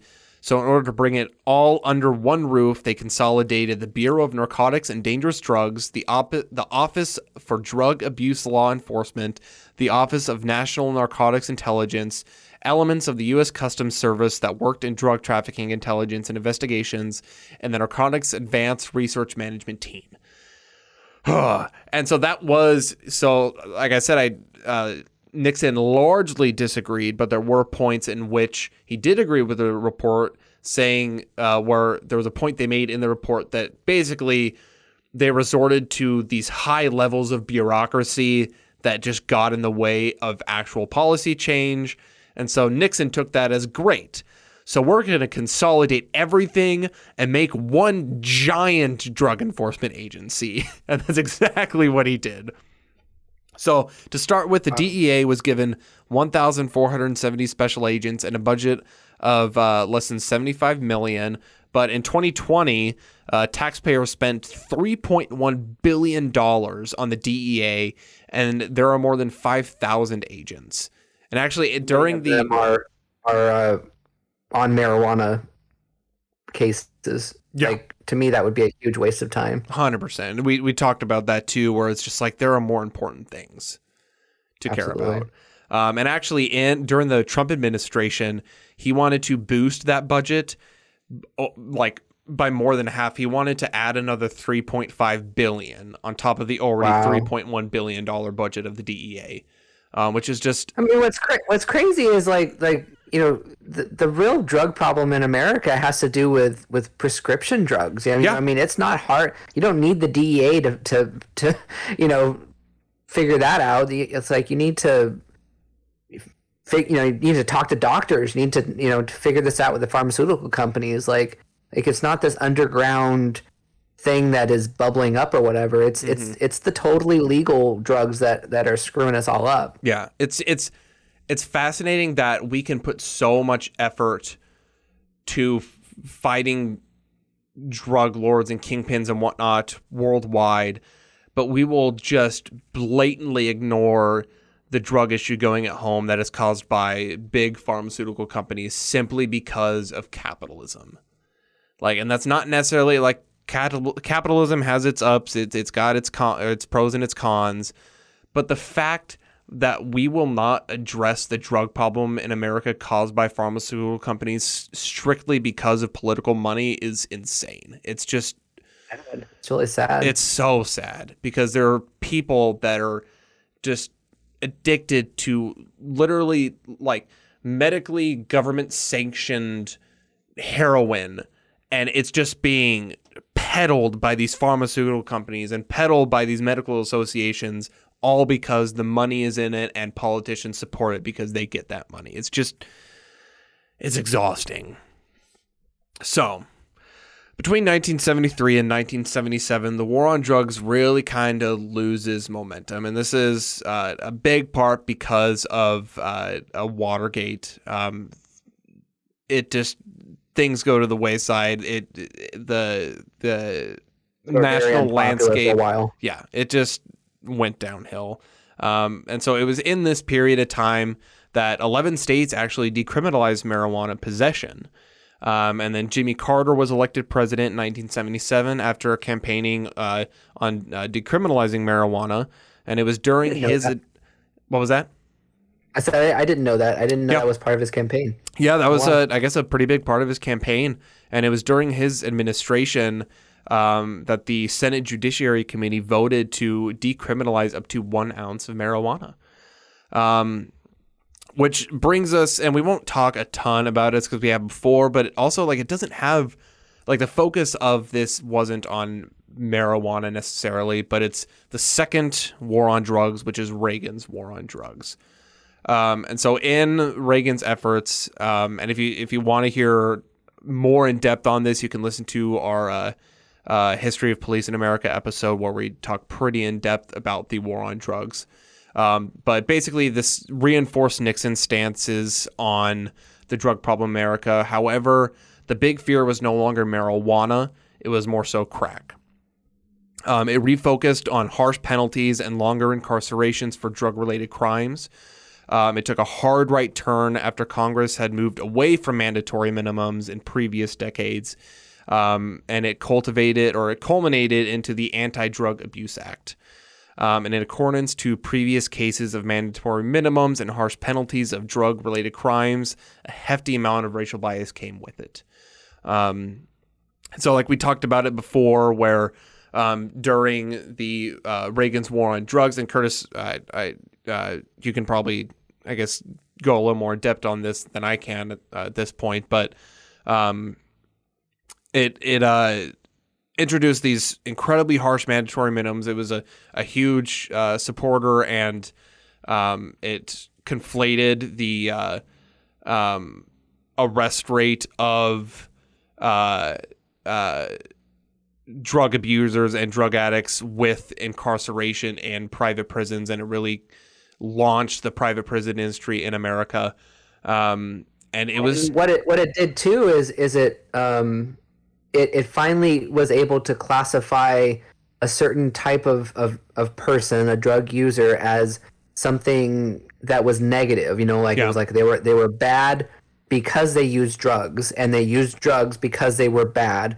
It was a circular reasoning that that whole swaths of people could not get away from, and and it's and and it was it was they were different enough from the average middle America white family um, that they could vilify them and and not see themselves as as as getting caught up in that. You know, it's like marijuana was one thing.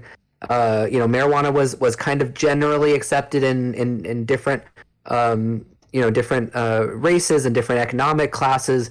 But but when you got to these harder drugs um, that were mostly uh, happening in in uh, you know inner cities and things like that, um, it became something that somebody else did, and therefore, you know, you could punish them without feeling guilty.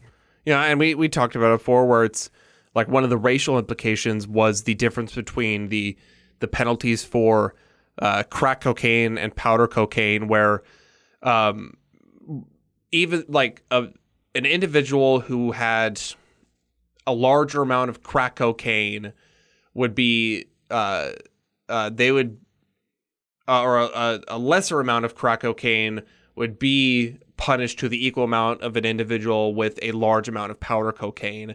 and a lot more for them to get a, an equal Yeah. sentence. and that was an implication because more black people used crack cocaine, whereas white people used powder cocaine. And it was it, critical race theory. It's another instance in which race influenced laws in the country. So, in 1989, President Bush went on live television in similar fashion to Ronald and Nancy Reagan and declared the third and final war on drugs.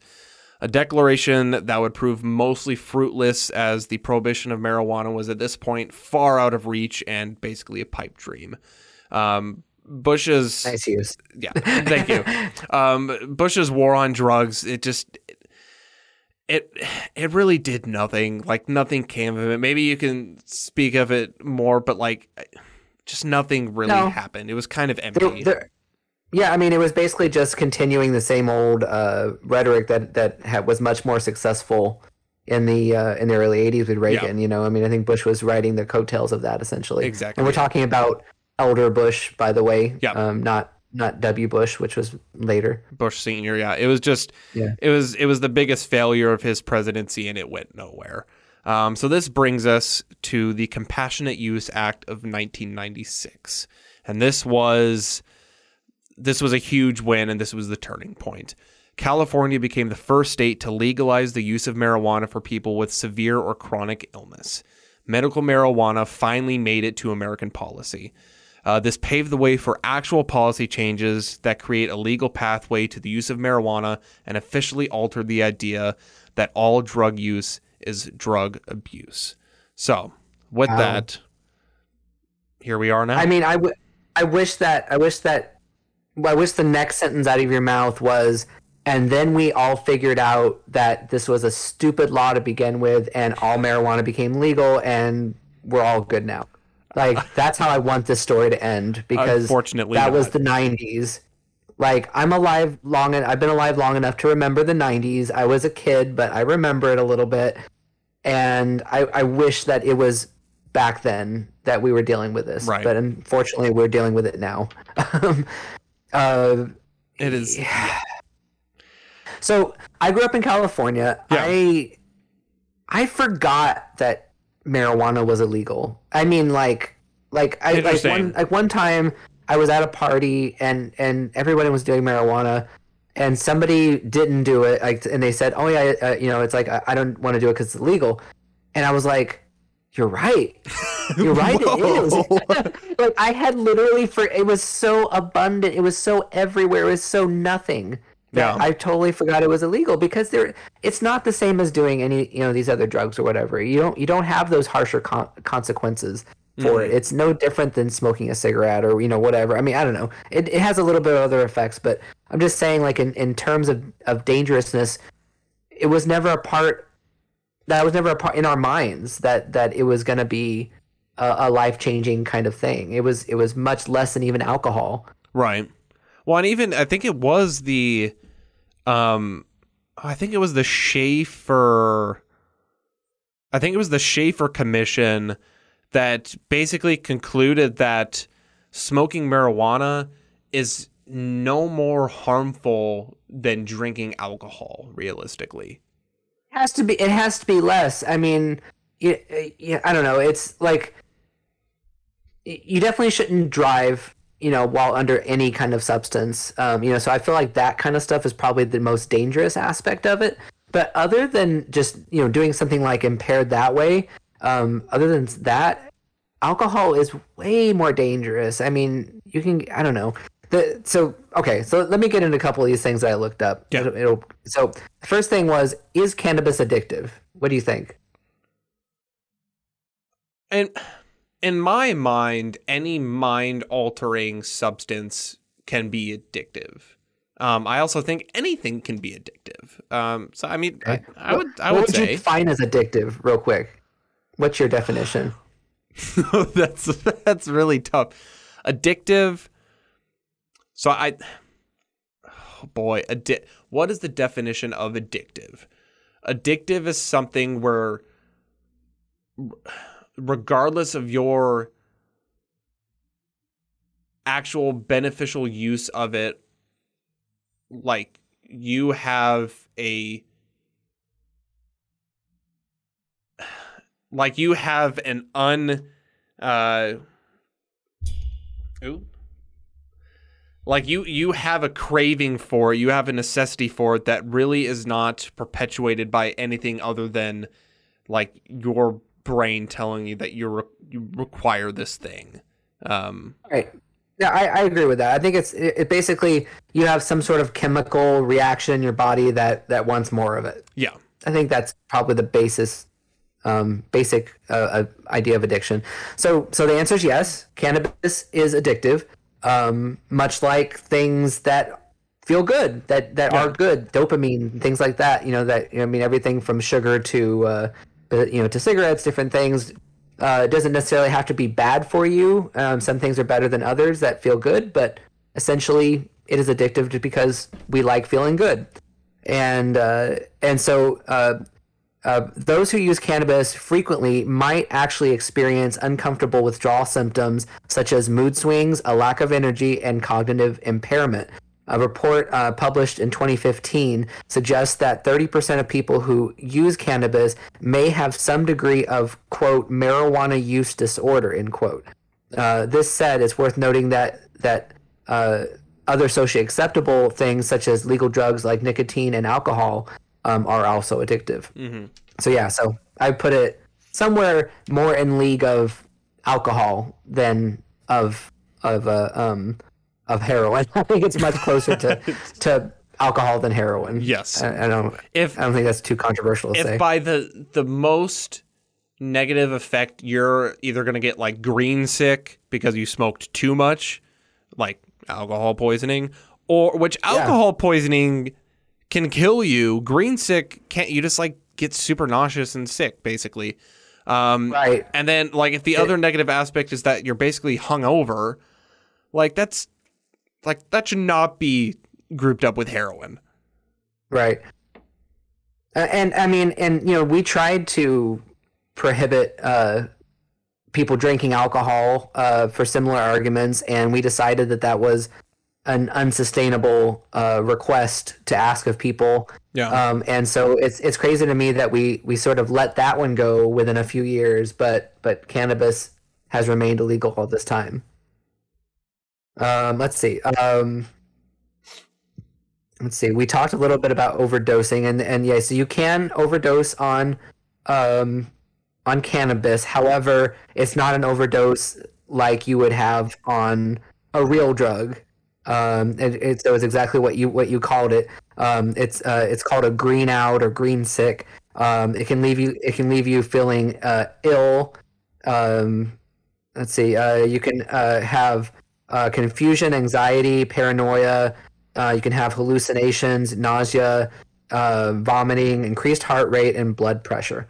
Um, but uh, overdosing on cannabis alone can't kill you, but it's unpleasant. but it's unpleasant Yeah. Uh, yeah, you can tell that that probably wasn't written by somebody who who's ever uh, gotten super high. like, I don't know. I feel like they wouldn't use the word unpleasant. um, so so right now we're in 2022, and uh, some states have legalized it, but we're but we're kind of at a stalemate. I feel like yeah um, until we get we we get the rest of the way down this path of I think it's going to be an absolute like uh how do I put it um it's going to be a slam dunk. As, as- I think hmm I think uh, there's no way we're not going to legalize legalize marijuana um, in our lifetimes, in our generation. Right. Hopefully, I hopefully we'll, we'll get it done.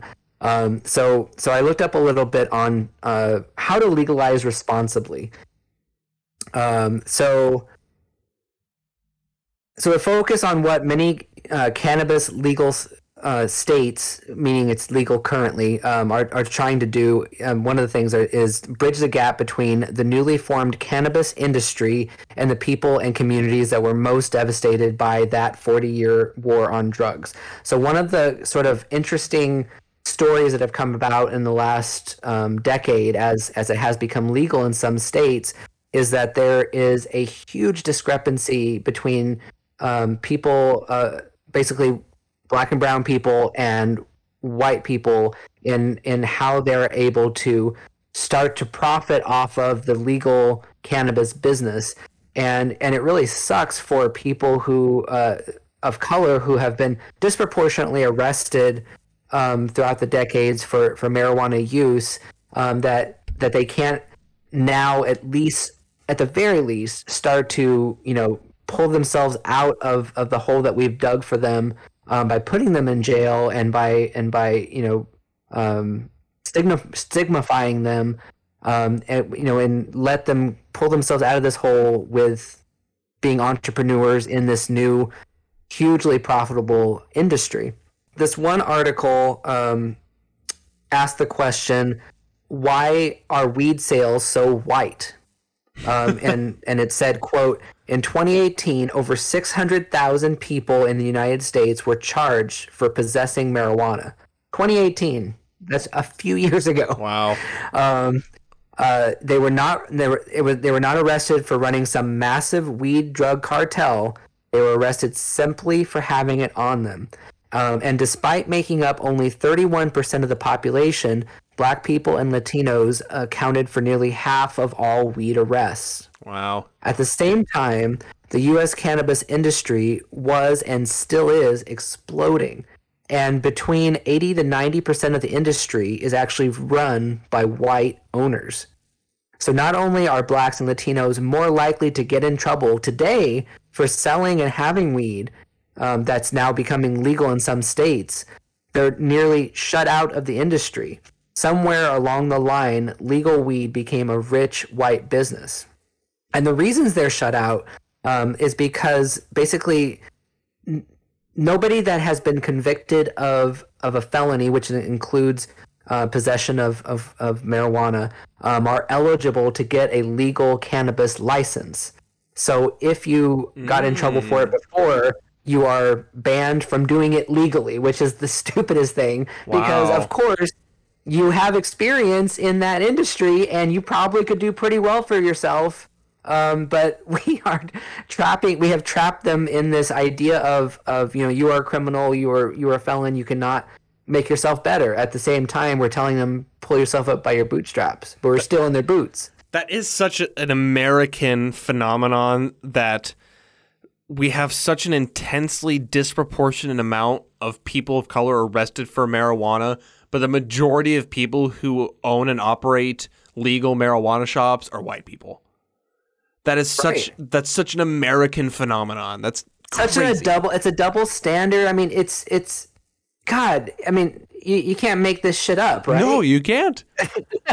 like it's just oh So, it, so I, I I visited Boston last year. Really cool city. Liked it a lot. Um, a friend a friend of mine um has a immune uh, um immune disorder um and uses marijuana um to help with that, help with nausea and things like that. Um and and so I actually visited a uh, a weed shop uh, or say a pot, a pot shop or um a dispensary. bud tender. I think it's that my favorite word's bud tender. Bud That's- tender's that's pretty great, favorite. yeah. Yeah. Uh, so we visited one of those, a legal place in Boston, um, and and we got ourselves some some edibles and some some good old fashioned weed, um, and uh, and it was it was the it was the int- most interesting experience in that like it really was. I forget actually what company it was, but it really was what I've heard described as like the Apple Store version of a marijuana shop. like Oh yeah. Like, just it very was like very clean clean and crisp and yeah. that's yeah. actually fantastic. futuristic kind of feeling. Yeah. I mean, it was it was about as opposite as buying from a drug dealer in like a back alley as you could possibly get. I mean, this was more akin to like like you, you know you know that mansion in um uh, Eyes Wide Shut. Like it was kind of like Oh, that. right, yeah.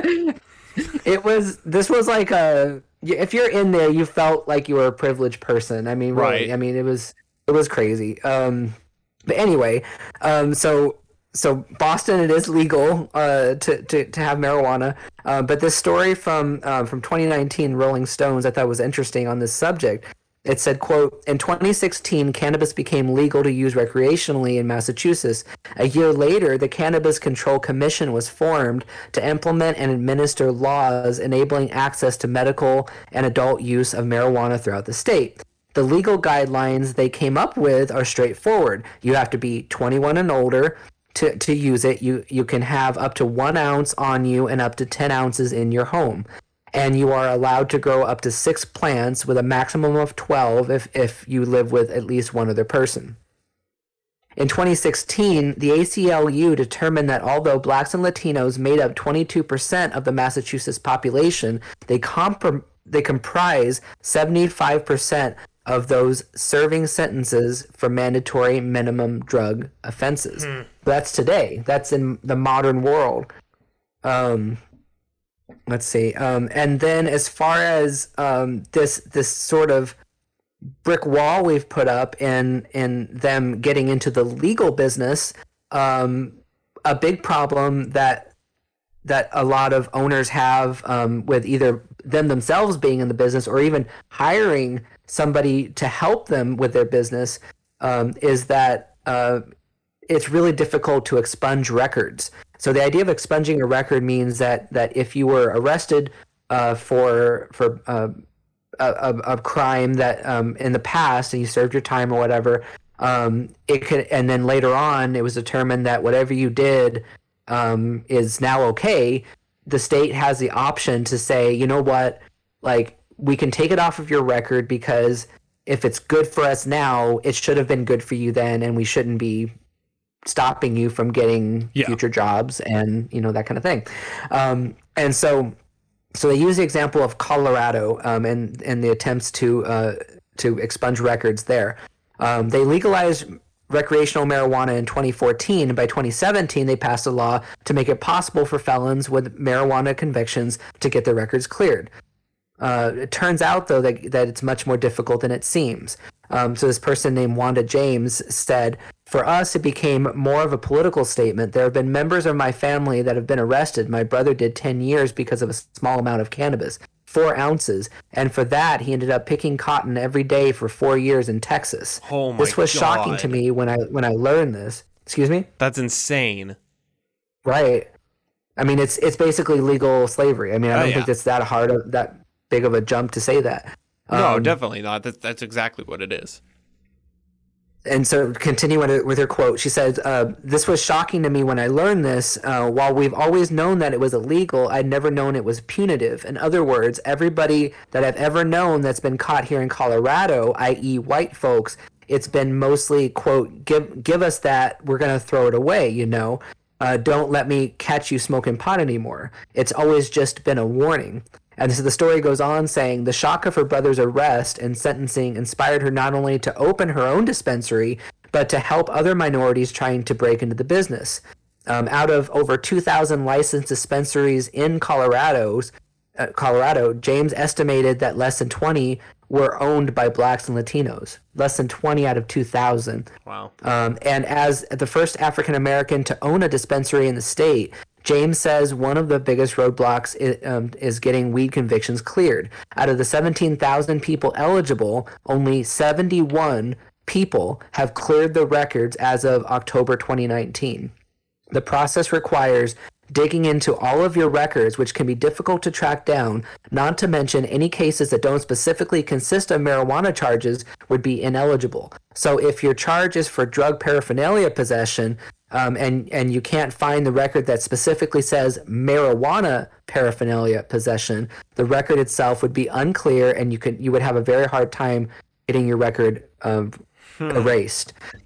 So yeah, so we've continued making it difficult for people to who, who are living in legal states, even legal states, to get to get rid of this off the record to get into le- the legalized version of marijuana and and I feel like it's just a, a repeat of what we talked about you know in history of of, of these double standards Uh, it's it's like I said, it's full circle all the time. It everything happens over and over and over again. And I like to say that you know we don't repeat history, but like you just said, there was someone arrested for four ounces of marijuana, and they spent four years picking cotton. Like if Right. that's not a symbol of regression, like I don't know what is. Yeah, I mean, history constantly repeats itself, and that's one of the main purposes I think of this show and that's why we focus so much on history. uh, You know, because if you don't know your history, you get caught in it accidentally, and Mm-hmm. you won't even realize you're just living the life of somebody 200 years ago. Yeah. You know, and you think you're a modern person. Like for One more. for all we know, I was Go just ahead. gonna say, for all we know, you could have been that shaman in 500 BC who was just trying to get a little high. Yeah, I mean it's it's no different. Um, and so one more thing, um, and so it, from this story, um, it said um, the other interesting legal aspect of this is that even though it is legal in states, it's still illegal in a, at a federal level. Right. It is never is never gotten um, decriminalized federally. And and while that might be a minor difference to you, especially if you don't leave your state very often, um, it can mean a big um, a big bunch of legal hurdles. For example, um, dispensary owners, legal dispensary owners, can't get a bank loan um, from the federal government to open a business or keep their business alive. Um, but at the same time, because of that, these very rich, I'd say mostly white people, big hud- hedge fund manager types, um, uh, have been investing in the weed industry um, for years, um, and, and in a lot of cases, years before it even became legal. So it kind of goes into what you were talking about Yep. of buying swaths of land, right? They they have all this money, and they can they can sort of get into the ground first um, years before it even it is legalized, and then once they're in a position to corner the market in whatever state we're talking about, that's when they're going to say, you know, okay, thumbs up, politicians. Now, now you got to start, you know, talking up the legalization strategy. But here we are, all these years of people being arrested for it and having their lives ruined. You know, who who don't have that that privilege of of being connected to those politicians and it's just I don't know. It's just it's really sad. Um, there are cities that are trying to fight this by um, giving um, a, a, a portion of their money um, to um, to to minority owned businesses to try to help lift them up out of out of this these legal binds and and uh, and make it a little bit more equitable um, in this industry, especially since they were disproportionately affected by it to begin with um, by being arrested disproportionately. Um, but it's but it's a city by city thing, a state by state thing, and and there's there's tons of accusations of special deals going on um, behind closed doors that that are giving um, it's giving a lot of power to people um, who are in these city governments because they they can just decide arbitrarily whether or not to um, to give um, a license to a business um, and and they can even just say you know in the entire city of whatever Boston you know there's going to be 20 licenses given out and that's it. And they just arbitrarily name that number because there's absolutely no regulation or reasoning behind it of of uh, you know we have this many uh, this portion of population this portion of people uh, is the demand that you know of, of who would uh, be our customers therefore we need this. There's nothing uh, to set that up. They're just sort of naming a number that sounds good to them and and in a lot of cases the number is zero. Like even though it's legal in california there's a lot of uh, cities in california that actually um, a lot of counties in california that actually have still banned any cannabis um, from their city from their county um, even today Do you think so? Like right now, like the definitely the the general feeling of these uh, pot dispensaries is it's you know they're quote unquote you know mom and pop shops, um, you know small brick and mortar places that individuals started.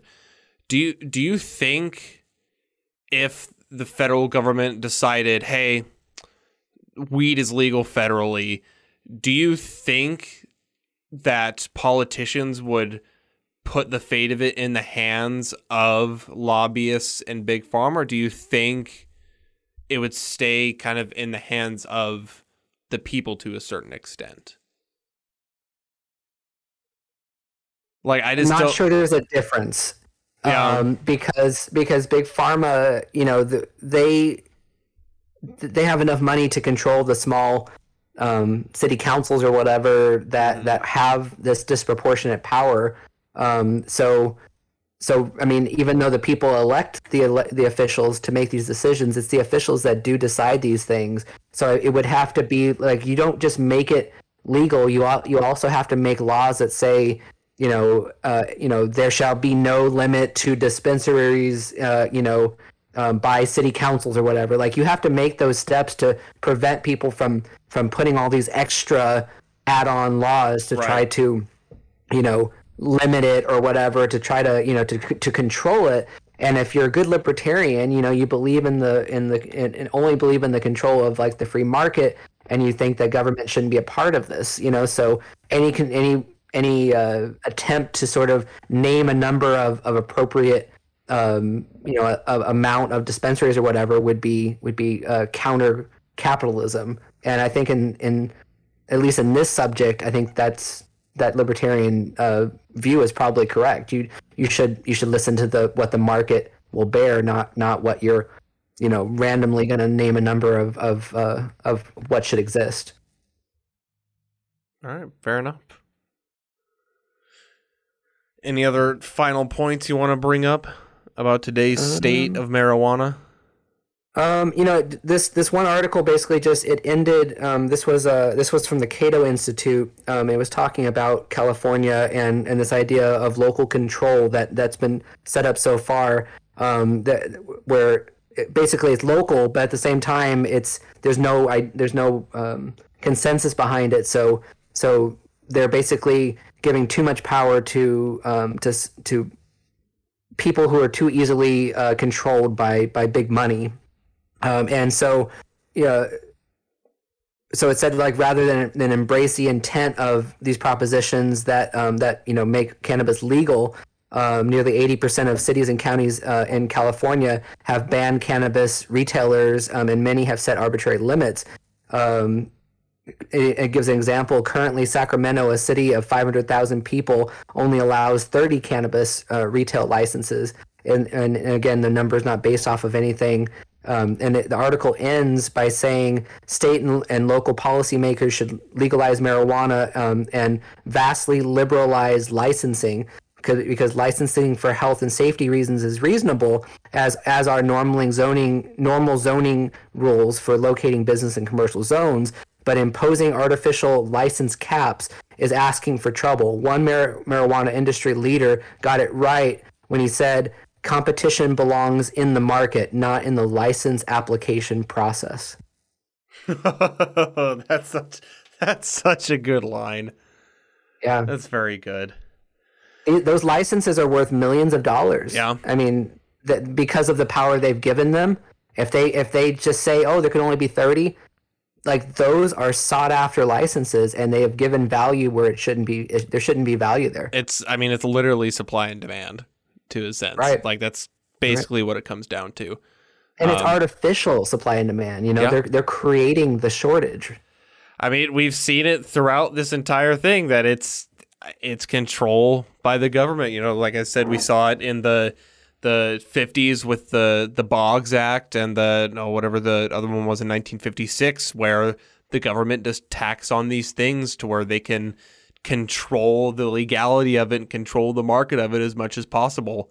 Um, and it's just What? how it goes. They just want to, yeah. That's all they want is control. I mean, I, I feel like it has nothing to do with you know health or you know or morality or any of this stuff. I, I really feel like it it comes down to this idea of they want power, they want to control it, and if they can't control it, they want to make it illegal.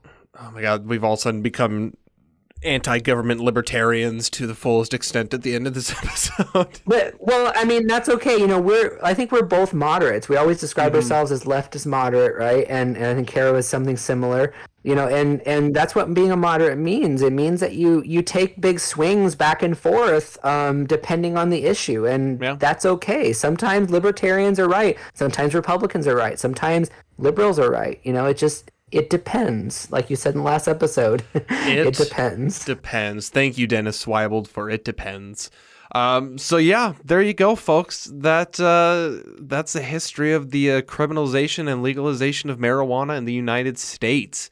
Um, you know, I hope for someone, uh, if, you know, if you were listening to this and you were just completely anti-cannabis, anti-marijuana before you listen to this episode, I hope you I hope you have an understanding listening to the history of this battle and realizing that it's never really been about the drug. It, it's never really been about the drug. It's always been about race. It's always been about American status. It's it's it's just never been about the drug. And I hope I hope you get that. I hope you understand that. I hope we got that across. Um, and also, weed's just it's just not that bad. Who cares? It's fine. Like it's all right. Um, but uh, yeah, I mean, with that, I guess we're gonna sign off. Um, if y'all want to get a hold of us, send us an email at uh, pwbnetwork at gmail.com. Uh, we're posting on YouTube. Curtis, how do uh, people find us on the YouTubes? Um, just search social Discord um, or podcast without borders network, and something should come up. Um, you could, uh, I think, social Discord podcast is the thing that makes it come up first, and you'll get a bunch of our episodes. Yeah, and you'll you can uh, go through it'll it even like marks episodes at certain like high points of topics in the episode, so you can kind of skip through to certain points you want to hear, or maybe you know a, a specific topic within the episode that might be of interest to you. And please comment. We've had some comments coming through, um, and it's been you know fun to see those and interact with a couple people who you know, I've listened to our show on uh, YouTube. So please uh, interact with us because we will uh, we'll contact you back and we'll you know touch base with you because we appreciate you listening. So uh, share share share yeah. those episodes too. If you know if you agree with something um, that we said or you think was interesting that you know something that we uh, that we found in our research or whatever, share it because we want to get that information out there to people. Yeah, please just do not walk up to the stage and slap us in the face. but uh, on that, I don't know what um, our next episode. Are we going into uh, the Republican and uh, Democratic guide to liberal and conservatism next? Um, that's coming up soon. I'm not. I'm not sure if it's next, but uh, but but it's definitely coming up soon. There's a there's a big few episodes coming up that I've been wanting to do since this podcast started, and and it's going to be a very very in-depth uh, look into parties. Cool. So that'll be coming up. In terms of what's coming up next uh, we're not sure so we'll figure that out shortly. In the meantime stay tuned and we'll talk to you all later. Thank you for listening to social discord part of the podcast without borders network. You can get a hold of us by sending us an email at pwbnetwork at gmail.com you can also check out our website at podcastwithoutborders.com thanks for listening